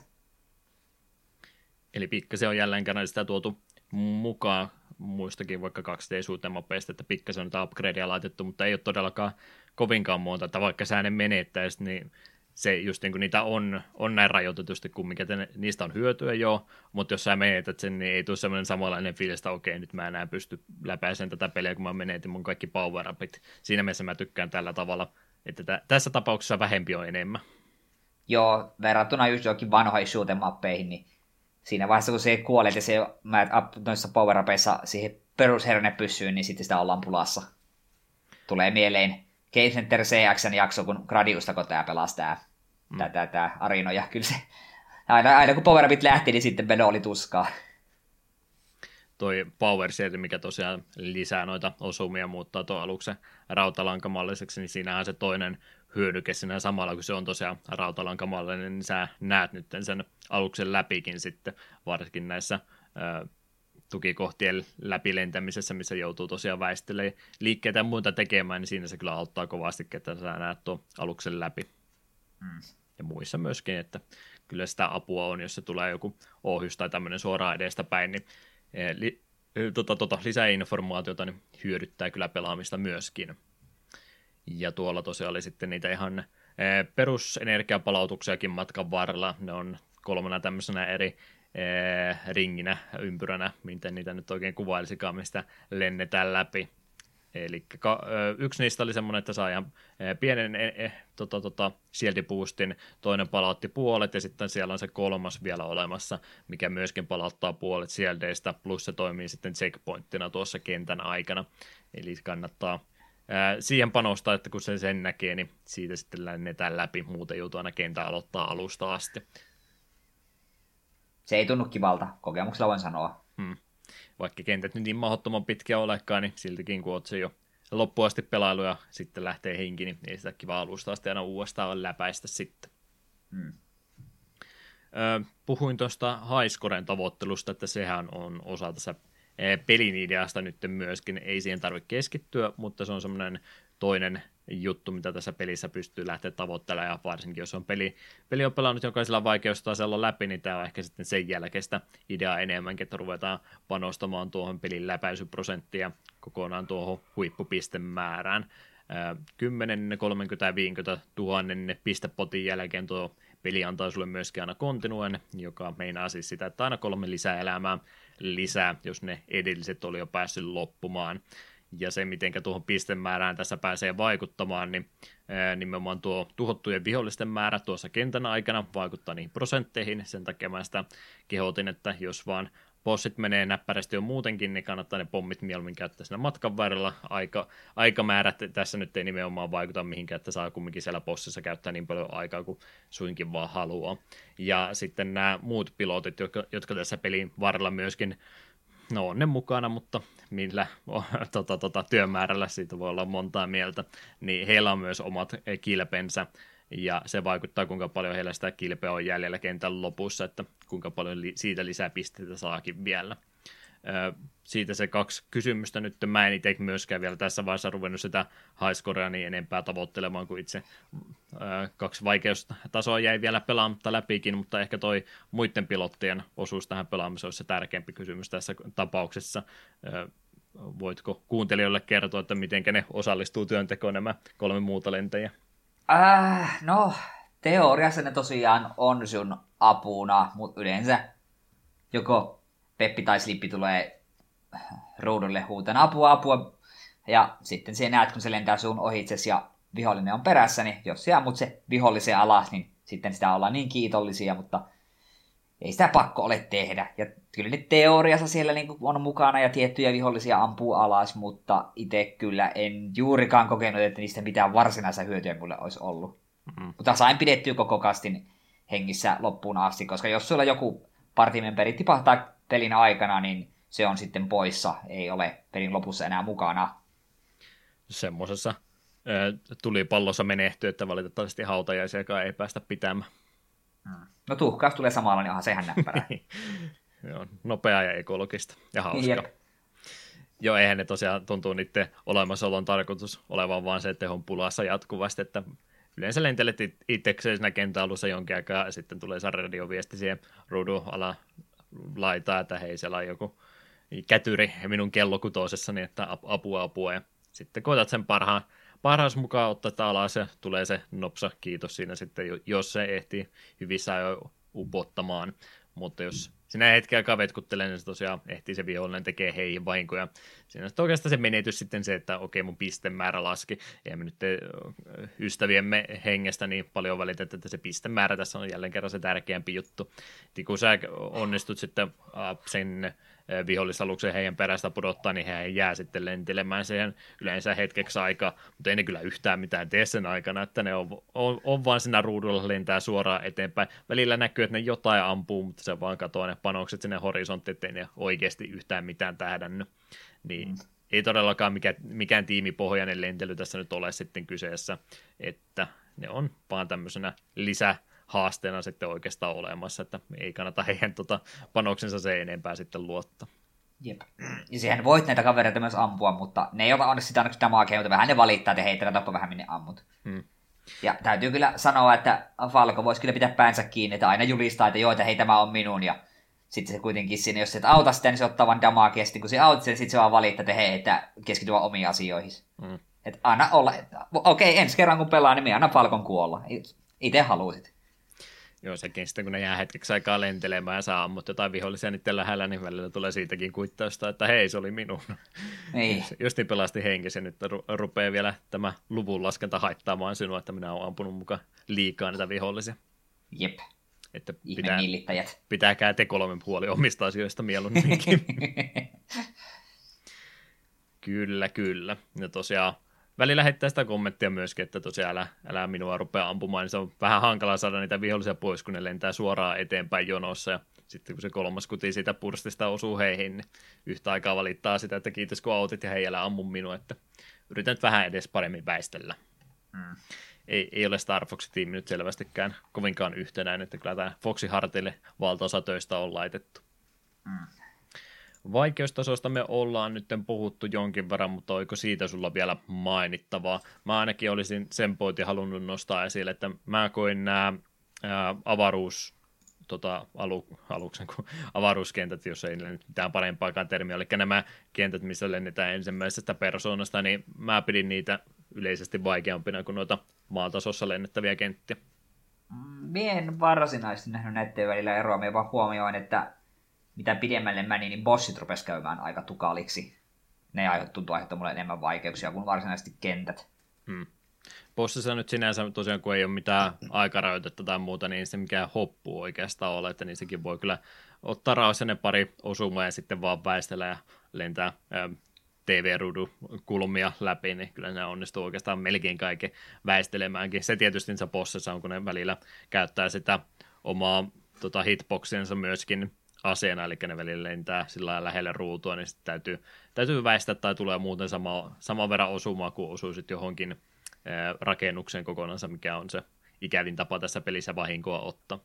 Sekin ehdottomasti täytyy mainita. Mä tosiaan yleensä pidin niitä avaruuslentelyitä aina hankalimpana. Mulla oli ainakin vähän ongelmia siinä sitä syvyyttä hahmottaa, että kuinka paljon mulla on aikaa väestää näitä tai kuinka paljon mulla on aikaa tämmöistä tietystä liikkuvasta esteestä lentää lävitse. Niissä on tota, näissä avaruuskentissä niin kovasti laitettu tämmöisiä esteitä, että siellä vaan jostain kumman syystä niin pyörii jotain erinäisiä tetrispalikoita tai muita tämmöisiä esteitä, rojuja, mitkä voisi väistää, kun sä vaan vähän lentäisit sieltä sivusta, mutta kun sä lennät eh, valitettavasti raiteita eh, pitkin, niin sun täytyy nimenomaan ne sitten pujotella näiden esteiden läpi. Niin siellä tulee välillä kyllä semmoisia tota, tota, esteitä, että rupeaa T-muotoisia palikoita pyörii kauheata vauhtia useampi ympärillä yhtä aikaa, tai sitten semmoisiakin mä ymmärrän, miten tämä avaruudessa edes toimii, mutta videopelilogiikka jälleen kerran tulee semmoisia pitkiä palikoita, tulee sivuilta yhtä aikaa, ne kasvaa niin kuin sivuttaissuunnassa, ja sitten tulee ylhäältä ja alalta myöskin samanlaiset, että se tulee semmoista ihme ristikkoa sun eteen yhtäkkiä, niin niistäkin pitäisi sitten lennellä läpi, niin mulla oli jotenkin niiden kanssa vähän meni liian hätäiseksi välillä, että pystyykö näistä nyt sitten lentää, ja sitten kun se oli se oman sijainnin hahmottaminen siinä pelikentässä ensimmäisen persoonan kautta kuvattuna, niin vähän myöskin sitä ongelmia aiheutti. Mm. Että tuli niissä niitä törmäyksiä sitten useampiakin se piti tosiaan mainita siitä, että jos ottaa ihan semmoista kontaktiosumaa tässä pelissä, niin sä voit, voit kyllä tota kerrostalon läpi lentää tässä näin, mutta se on, siitä ottaa yleensä useamman kerrankin sitten osuma, että jotenkin se onnistuu puskemaan sen rakennuksen läpi, mutta siinä käytännössä sitten sen aikana, kun ensin vauhti hidastuu ja sitten sä lennät sen läpi, niin sä yleensä otat sen ainakin kaksi kertaa myös siinä osuma, että en suosittele kenellekään. Läpi kyllä menee, mutta millä hinnalla? Mm. Jeps, mitäs tota grafiikkapuolesta nyt sitten 93 vuoden SNES-peli ollaan kehitetty oma Super FX-chippi tätä varten, että saadaan tämmöisiä polygoneja piirrettyä Super Nintendolla. Vieläkö peli näyttää hyvältä vuonna 2020? Öö, mitenkään tämän sanoisi tälleen poliittisesti? Ei. niin, kun siis jos tätä peliä katsoo tosiaan sillä että hei, tämä on SNESillä vuonna 1993, niin on siinä mielessä aika, aika huikeeta. Mutta sitten kun sitä katsoo millään tavalla nykypäivänä, niin on se vähän silleen, joo, se on tuollaista 3D peliä pyörittää niin kuin se on hienoa, mutta silti jos ei rinnalliset vaikka Chrono Triggerin tai Final Fantasy 6, niin onhan ne nyt paljon paremman näköisiä niin kuin nykysilmillä. Tämä on vähän niin, vähän niin kuin mitä Final Fantasy 7 moni sanoo, että se on vähän, vähän rumasti ehkä vanhentunut se ulkoasu, niin tässä on ehkä vähän sama homma. Hmm. Joku tuommoinen Final Fantasykin, nyt ollaan jälleen kerran yksi sukupolvi eteenpäin siinä välissä menty, että vaikka siinäkin on niin yksinkertaisen näköisiä hahmomodeleita, niin siinä kumminkin on sitten e, muutakin taidetta hyödynnetty, että mitä UI-elementtejä on ja valmiiksi rendattuja taustoja ja tämmöisiä, että siinä mielessä vähän enemmän ilosilmälle. Star Foxihan on käytännössä vaan tota, näitä 3D-modeleita ilman mitään tekstuureita. Ei tässä pelissä, no Andro, Androxilla se on vikapossi, anteeksi spoilereista, tämmöinen laatikko, missä se Androxen naama pyörii. Se taitaa olla peli ainut tekstuuri, muutenhan nämä on vaan tämmöisiä erinäisiä muotoja, tämä koko peli. Niin, monen taitaa olla. Että ei, ei, ei, ole hirveästi siihen puoleen pystytty panostaa, että pelkkiä geometrisia muotoja, niin niistä on koko Star Foxin peli rakennettu. Ei sillä, että se nyt olisi väärin niin tehdä, mutta kyllä se semmoista aika tota, äärimmäisen alkeellisen näköistä on, vaikka he, hehkutetaan, että oli tämmöinen uraurtava peli, niin tokihan sitten PC Arcaden puolella, niin olihan jo 80-luvulla vektorigrafiikoilla ja tämmöisellä, niin semmoista samaan tyyppistä peliä jo ehditty aikaisemminkin tekemään, mutta tietysti Super Nintendolla, niin sille tämä oli sitten tämmöinen oma uutuutensa. Mä en, mä en ainakaan aio ruveta kehumaan tämän pelin ulkoasua, että tämä te- tekee juuri sen verran, mihinkä se pystyy, ja varmastikin on, on äärirajoille koko konsoli vedetty, vedetty, kun tämmöistä peliä ollaan lähdetty suunnittelemaan, mutta en mä aio lähteä valehtelematta, olisi mitenkään oikeasti hyvän näköinen peli. Mm. Väriä on yritetty laittaa, mutta tosiaan niin alkeellisen näköinen peli, että vähän ongelmia siitä aiheutuu. Ja toinen asia, mistä niitä ongelmia aiheutuu, kun on näin, näin tota äärirajoille konsoli viety, niin kyllähän näitä hidastumisiakin tässä pelissä sitten aika paljon tapahtuu. Joo, se, ne tuli varsin tutuiksi. Liikaa tavaraa ruudulla, niin kyllä huomas.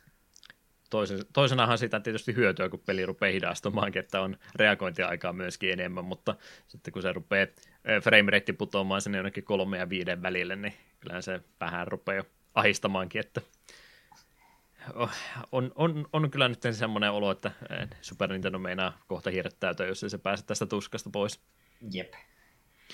Että siinä mielessä ei ole valitettavasti kovinkaan hyvin tämä alkuperäinen Star Fox ikääntynyt. Se, mikä on ikääntynyt toki hyvin, niin se olisi toi ääni- ja musiikkipuoli. Hachime Hirasawa-niminen henkilö olisi ollut tässä säveltäjän roolissa. Kyseessä on vuonna 1967 syntynyt säveltäjä, siirtyi Nintendon palvelukseen vuonna 1990. Syy sille, minkä takia ei ole kovinkaan monessa pelissä ollut mukana, johtuu siitä.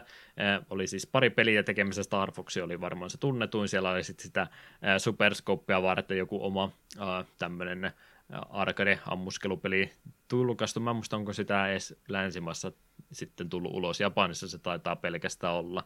Ja sitten oli joku kolmaskin Japani, Japani eks- eksklusiivinen peli, mitä ei ole lokalisoitu. Ja ainoastaan näissä pelissä ollut te- tekemässä, ja se johtuu siitä, että hän erosi jo tuolta Nintendolta vuonna 1992. Ei ehtinyt kuin pari vuotta siellä töissä olemaan.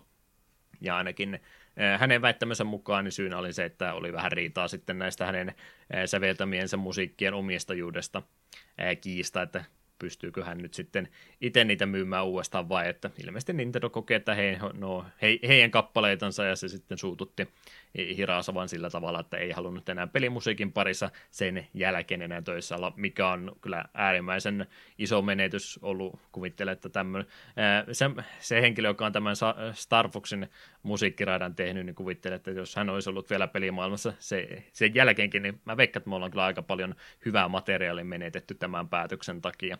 hän on tosiaan sitten silloin 92, kun lähti Nintendolta, niin perusti tämmöisen Fate Inc-nimisen yrityksen, jotka on ollut kehittämässä ääniteknologiaa puhelimia varten, että silloin kun nämä tämmöiset soittoäänet ja muut oli kovinta huutoa, niin he olivat sitten ihan ykkös, ykkösenä siellä apajilla paikalla, että sen kautta ovat varmasti hyvät rahat tahkoon, että edelleenkin sitten tosiaan tuolla mobiilipuolella enemmän ehkä siellä äänituotannossa olleet.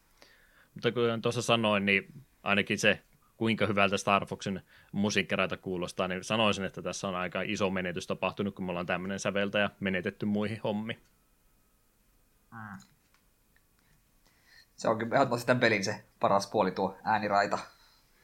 Cornerian tunnarit ja Maintemet ja monta hyvää kenttämusiikkia tästä löytyy, että ää, varsinkin noihin tämmöisiin avaruuslentelykohtiin niin on semmoista orkesterimaista ää, fiilistä saatu Super Nintendosta ulos tulemaan. Ja sitten tosiaan näitä Cornerian tyyppisiä tunnareita myöskin, mitkä on enemmän tämmöisiä melodiavetoisia kappaleita, niin molemmat puolet toimii äärimmäisen hyvin. Ja väittäisin kyllä, että yksi Super Nintendo parasta soundtrackista tästä pelistä löytyy. Ehdottomasti. Emme rupea tästä väittelemään. Emme. Mitäs muuta mä osaisin tästä pelistä teille vielä kertoa? Tämmöisiä faktatietoja. NES Glider oli työnimi tälle perille, pelille tosiaan. Syy varmaan löytyy tästä Star Glider-pelistä, minkä he olivat silloin C64 tehnyt. Se taisi olla se lähtökohta, minkä takia tätä peliä ruvettiin silloin alun perin tekemäänkin, että yrittivät tuota Star Glideria sitten portata konsoleille ja se myöhemmin sitten muuttui tähän Star Foxin muotoon, kun Nintendon kanssa ruvettiin yhteistyötä tekemään.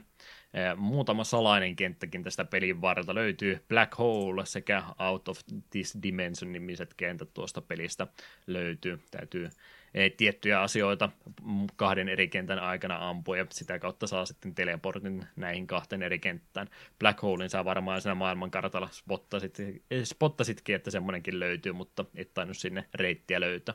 Joo, kyllä me sen bongasit siinä, että me luulin, että se oli pelkkä koriste oliko se yksi, yksi kakkosessa vai missäköhän se piti käydä öö, rinkuloiden läpi lentämässä ja jotain asteroidia ampua, että siitä se sitten avautui tai saatan se ottaa tuohon toiseen, mutta tämän tyyppistä, että lennä tietystä asioista läpi ja ammut tuota noin, niin siitä sitten paljastuukin reitti tämmöiseen salaiseen kenttään.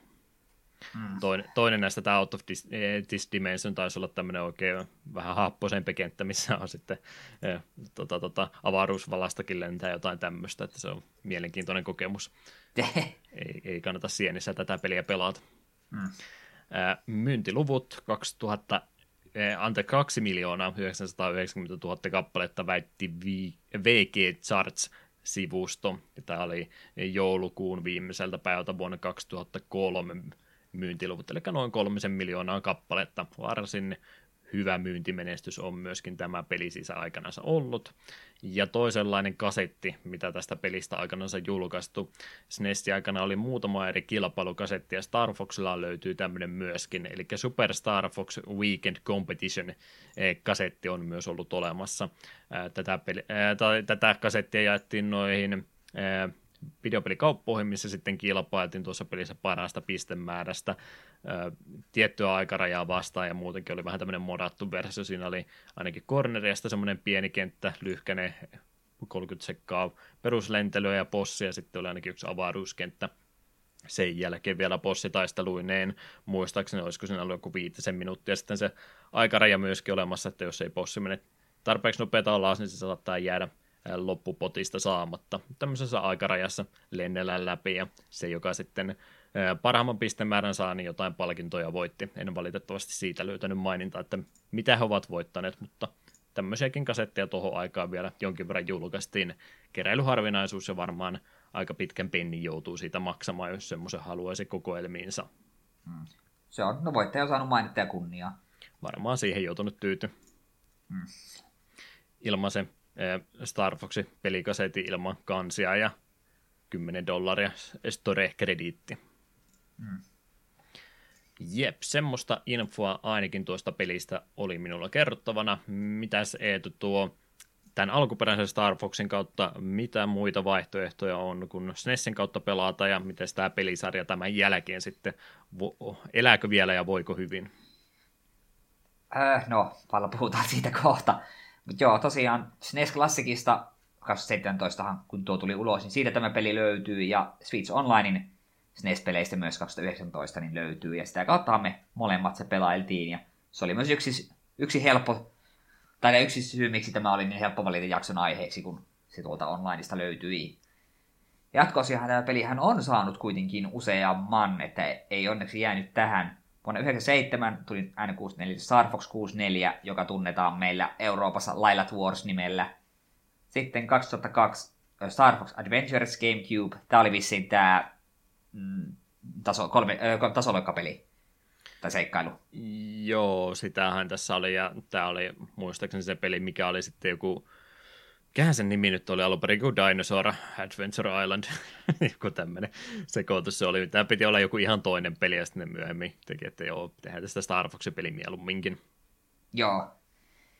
Se on, se on kanssa saanut vissiin vähän ristiriidassa paljon. Jotkut tykkää, että ei tosi hyvä peli, että hyvä, että Star Fox-pelisarjassa on tämmöinenkin peli, jotka taas on sitä että aivan, aivan hirvittävä tapaus ne, jotka sitä kaikkein vähiten tykkäsi, oli ilmeisesti ne alkuperäiset kehittäjät, kun oli niin pitkälle se alkuperäisen idean vienyt, ja sitten Nintendo tuli sanomaan, että joo, ei, ei julkaista tätä, että tehkää tästä Star Fox-peli tai ette, ette julkaise ollenkaan. Ymmärtääkseni alkuperäiset tekijät siitä vähän katkeria ollut edelleenkin. Sitten GameCube sai kuitenkin toisen Star Foxin, Star Fox Assault, joka on ihan tällainen perinteinen Star Foxi. DS sai Star Fox Commandin, se oli kai jonkin sortin strategiapeli tai jotain. Se ei ollut varsinainen räiskintäpeli, näin me on käsittänyt. En sano yhtään mitään siihen. No, me sen tuolla taustalla googlettelen nopeasti. Vähän Ää, erilaisempi kyllä. kumminkin. Äh, ei äkkiseltä tuossa lue. No, me palaan asiaan kohta. Sitten 3DS sai Star Fox 64 porttauksen Star Fox 64 3D. Ei tullut hankittua silloin, kun tämä tuli, ja nyt rehellisyyden nimissä vähän harmittaa, että vähän, vähän kaduttaa, että en ole tuohon peliin vielä tutustunut, että pitäisi ehkä joskus. En kyllä tiedä. Jos tuo jossain tulisi vastaan, niin voisi sille 3DSlle poimia. Sitten tämä varsinaisesti viimeisin sarjan osa Star Fox Zero Wii Ulle, joka on tuon 2016 siis tuli tämä, niin tämä Zerohan on niin kuin ykkösen remake Wii Ulle, johon porukka oli hyvin innoissa, että jes, pitkästä aikaa kokonaan uusi Star Fox, ja sitten tämä peli paljastuikin, että tämä käyttää hyvin voimakkaasti Wii Un gamepadia motion controlleihin ja tämä aiheutti melkoisen kakkamyrskyn, kun ihmiset eivät ihan hirveästi noista motion controlleista tykänneet ja miten nyt on arvosteluita ja videoita katsellut, niin ilmeisesti ne ei ole aivan hirveät, mutta ne tuntuu alkuun tosi kankeelta ja ei ole mitään syytä, miksi se peli käyttää niitä. Että se peli toimisi ihan hyvin ihan tavallisilla kontrolleillakin ja olisi jopa silloin parempi peli. Silloin kun Wii tuli, niin se on kun kaikki vielä sportseja ja tämmöistä jakso pelata, niin jos se olisi silloin julkaistu, niin se olisi varmaan paljon paremman vastaanoton saanut silloin, vaikka olisikin vähän alkeellisemman näköinen ollut. No joo, mutta se olisi sitten taas, kun se niin paljon käytti tuota, nimenomaan Wii Un gamepadia siihen, että siinä näkyy niin kuin se, että sun piti katsoa sekä peliruutit että gamepadia. Että se oli jotenkin että sun tähtäin oli siinä gamepadissa. Hmm. Jotenkin tälleensä, niin se oli vähän erikoinen ratkaisu.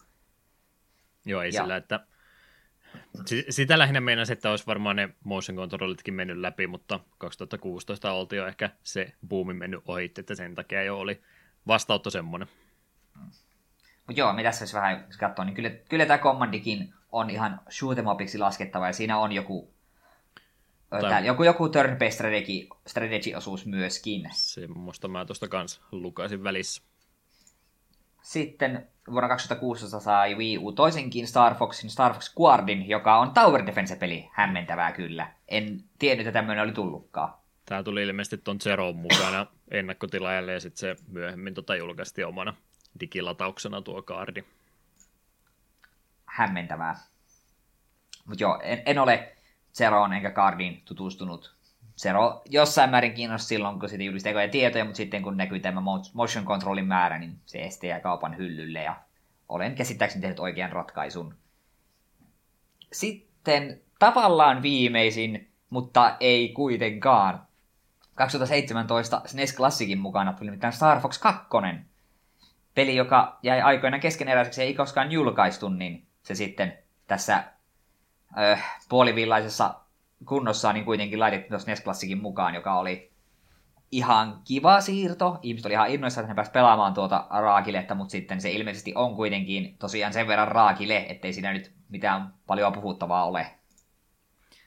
Joo, se oli siis valmis peli oikeasti, että mitä ne 95 meinasi sitä julkaista ja Nintendo totesi, että ei, ei ruveta näin, näin myöhään tätä julkaisee, että siellä on pleikkarit, pleikkarit jo ollut ulkona jonkin aikaa ja Saturnikin oliko se siinä vaiheessa julkaistu 6 nelonen oli myöskin pikapuoli Japanin suunnalla tulossa, että totesi, että nyt on liian myöhäistä enää tälle pelille, niin on se aika kova bisnesveto, että sulla on valmis tuote ja toteat, että nää, ei me ei vitti julkaistakaan. Niin, tämä oli kuitenkin koko valmis. Minä, oli, mä olin jotenkin siinä uskossa, että tämä oli, oli vielä keskeeräinen, mutta muistin väärin. Se, siis tuosta pelistä on niitä ö, tota, tota, keskeräisiä versioita liikkui silloin netissä ja ihmiset pelasivat sitä versiota. Ne sen takia on jäänyt se pitkä aikaa se ymmärrys siitä, että se oli keskeneräinen, koska se versiot, mitä siitä oli julkaistu netissä, niin oli keskeneräisiä, mutta siis tämä on ihan koko versio, mikä sieltä Holvesta nyt ensi kertaa otettiin esille ja julkaistiin tuon klassikin mukana. Mm. Ö, tota, tota, se on, mä kattelin videopätkää, sitä mä en ole vielä käynyt edes pelaamassakaan, mutta se on kaikin puolin näyttää, näyttää paremmalta peliltä kuin tämä ensimmäinen, ja siinä on sitten jopa tätä Landwalkeri muotoitettu mukaan, että siinä pystyy sitä semmoista jalat pistää sillä aluksella ja pystyy sitten maan pinnallakin sitä peliä tietyissä paikoissa pelaamaan ja muuten on nätimmän näköinen kulma jopa pyöriikin jostain kumman syystä vielä paremmin. Vaikka on vaikka raskaamman näköinen peli, niin silti pyörii paremmin kuin tämä ensimmäinen. Että jos tämä ensimmäinen Star Fox oli aikansa edellä, niin tuo kakkonen olisi ollut vielä enemmän. Ainakin siis tällä alustalla, niin olisi ollut kyllä varmaan se eh, teknisesti näppärin peli, mitä ikinä oltaisi oltu julkaistu, mutta ei sitten kumminkaan. Mm. Se olisi aika kova, kun tuossa aikaisemmin viime vuonna puhuttiin tästä Area 51 raidaamisesta, että sinne Naruto juokset pistetään juoksee luoteja nopeammin, niin eh, mieluummin tehkää samaa, mutta tuolla Nintendo Holveihin, että sinne voisi vähän mennä katsoa, että mitäs muuta sieltä vielä löytyisi. Mm. Jeps, jeps, siinä on tuo pelisarja ollut, mitä on siitä julkaistu sitten myöhemminkin. Mitä katsoo tuota listaa, niin meillä on Star Fox 1, Meillä on Star Fox 64, joka on käytännössä remake ykkösestä. Meillä on 64 3D-versio, joka on remake 64, joka on remake ykkösestä. Ja meillä on Star Fox Zero, joka on uudelleen kuvitelma 64, joka on remake ykkösestä. Niin on, onko, onko, on, onko tässä tota, nyt väärä mielipide sanoa, että onko Star Foxilla oikeasti sittenkin vaan yksi hyvä peli olemassa? Ei se taida olla itse asiassa väärin sanottu yhtään noin muutamat muut, niin on, on jotkut tykkää niistä, mutta vähemmän sitä kumminkin puhutaan, että onko toi nyt se Star Foxin isoin virhe sitten ollut, että siellä on niitä julkaisuja, kumminkin tuossa tulee, että ei ole semmoista mahdotonta taukoa kumminkaan välissä ollut, että about viisi vuotta maksimissa on ollut, mutta sitten kun se on ollut kumminkin vaan remake tästä ensimmäisestä, että olisiko se, olisiko Star Foxin vahvemmassa asemassa, jos siellä nyt olisi oikeasti vähän originaalimpaa peliä tuotu mukaan. Mm paha mennä sanomaan, mutta tämmöinen on tuo pelitarjonta tuolta pelisarjalta tullut. No, kumminkin ykkönen me nyt ollaan sitten pelattu ja koettu, minkälainen fiilis ja aiotko tätä kuuntelijoille suositella?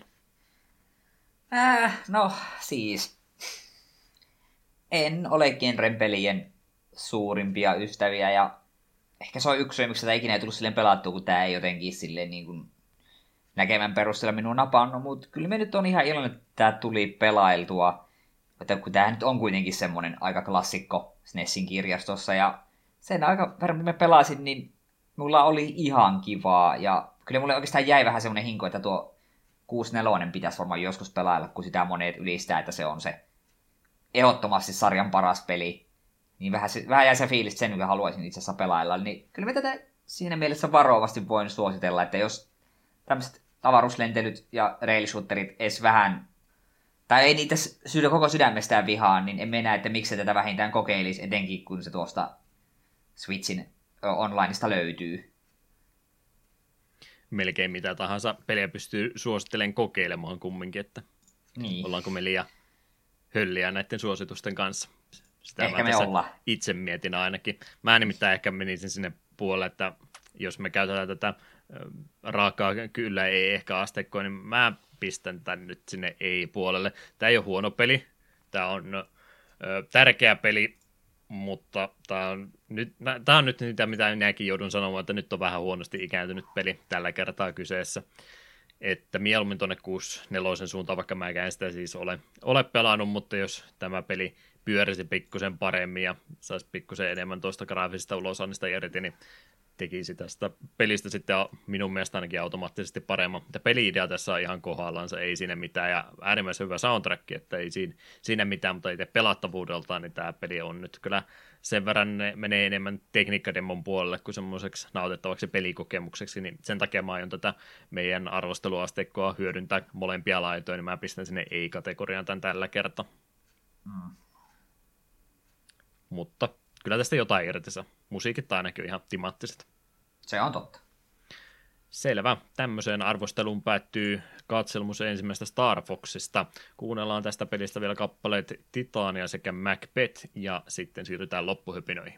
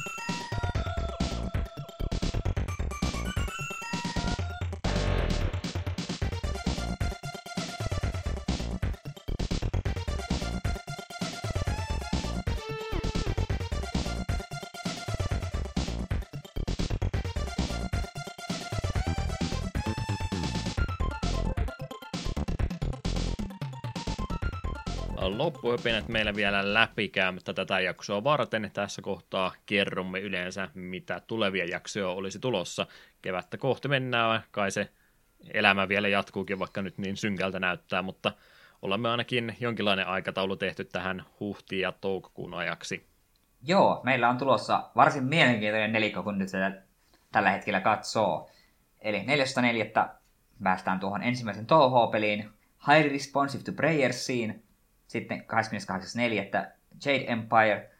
Sitten toukokuussa katsellaan, mikä on koronatilanne 12.5. Ninja 5, äh, Ninja 5 O kautta Ninja Cop. Ja uusin lisäys 26.5. Se päätettiin tuossa just ennen autosta alkua, kun minä tajusin, että mun pitäisi joku peli listalle iskeä. Ja sieltä sitten ponnahti, että tasan 10 vuotta vanha on Deadly Premonition. Ai että, se on, se on ilmeisesti melkoinen teos toiveista huolimatta Deadly Premonition jakso tulossa. Jep. Odotan sitä oikeasti innolla. Mm. Joo, siitäkin on muutama eri versio tullut, että katselette Directors Cut on ainakin tuolla ää, Steamin puolella olemassa ja sitten Switchin julkaisukin tuli, että en tiedä onko ne alkuperäiselle pelille tehnyt niin muutoksia, mutta oletan, että tuo Switchikin perustuu tähän Directors Cuttiin, niin se on sitten se versio, mihinkä me enemmän paneudutaan tässä.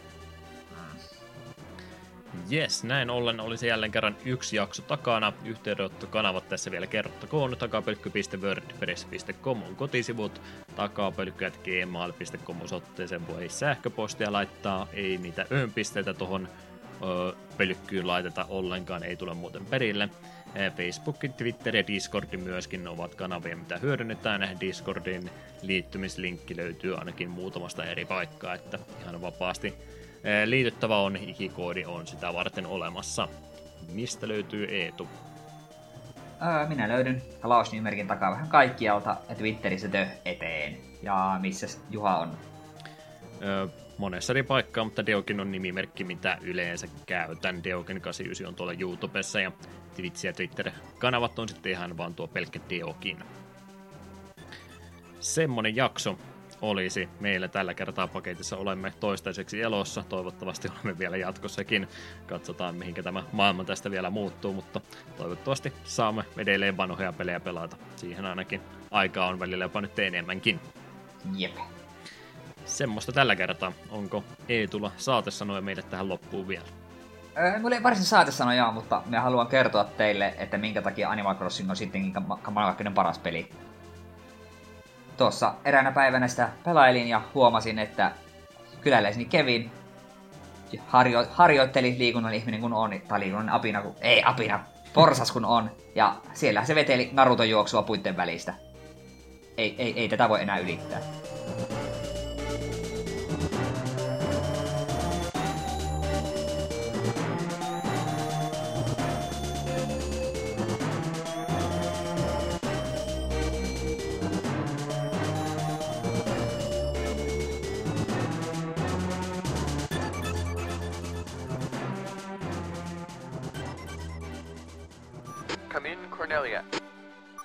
This is Cornelia. Pepper speaking. Congratulations on a job well done. Roger. I'm heading back to Cornelia.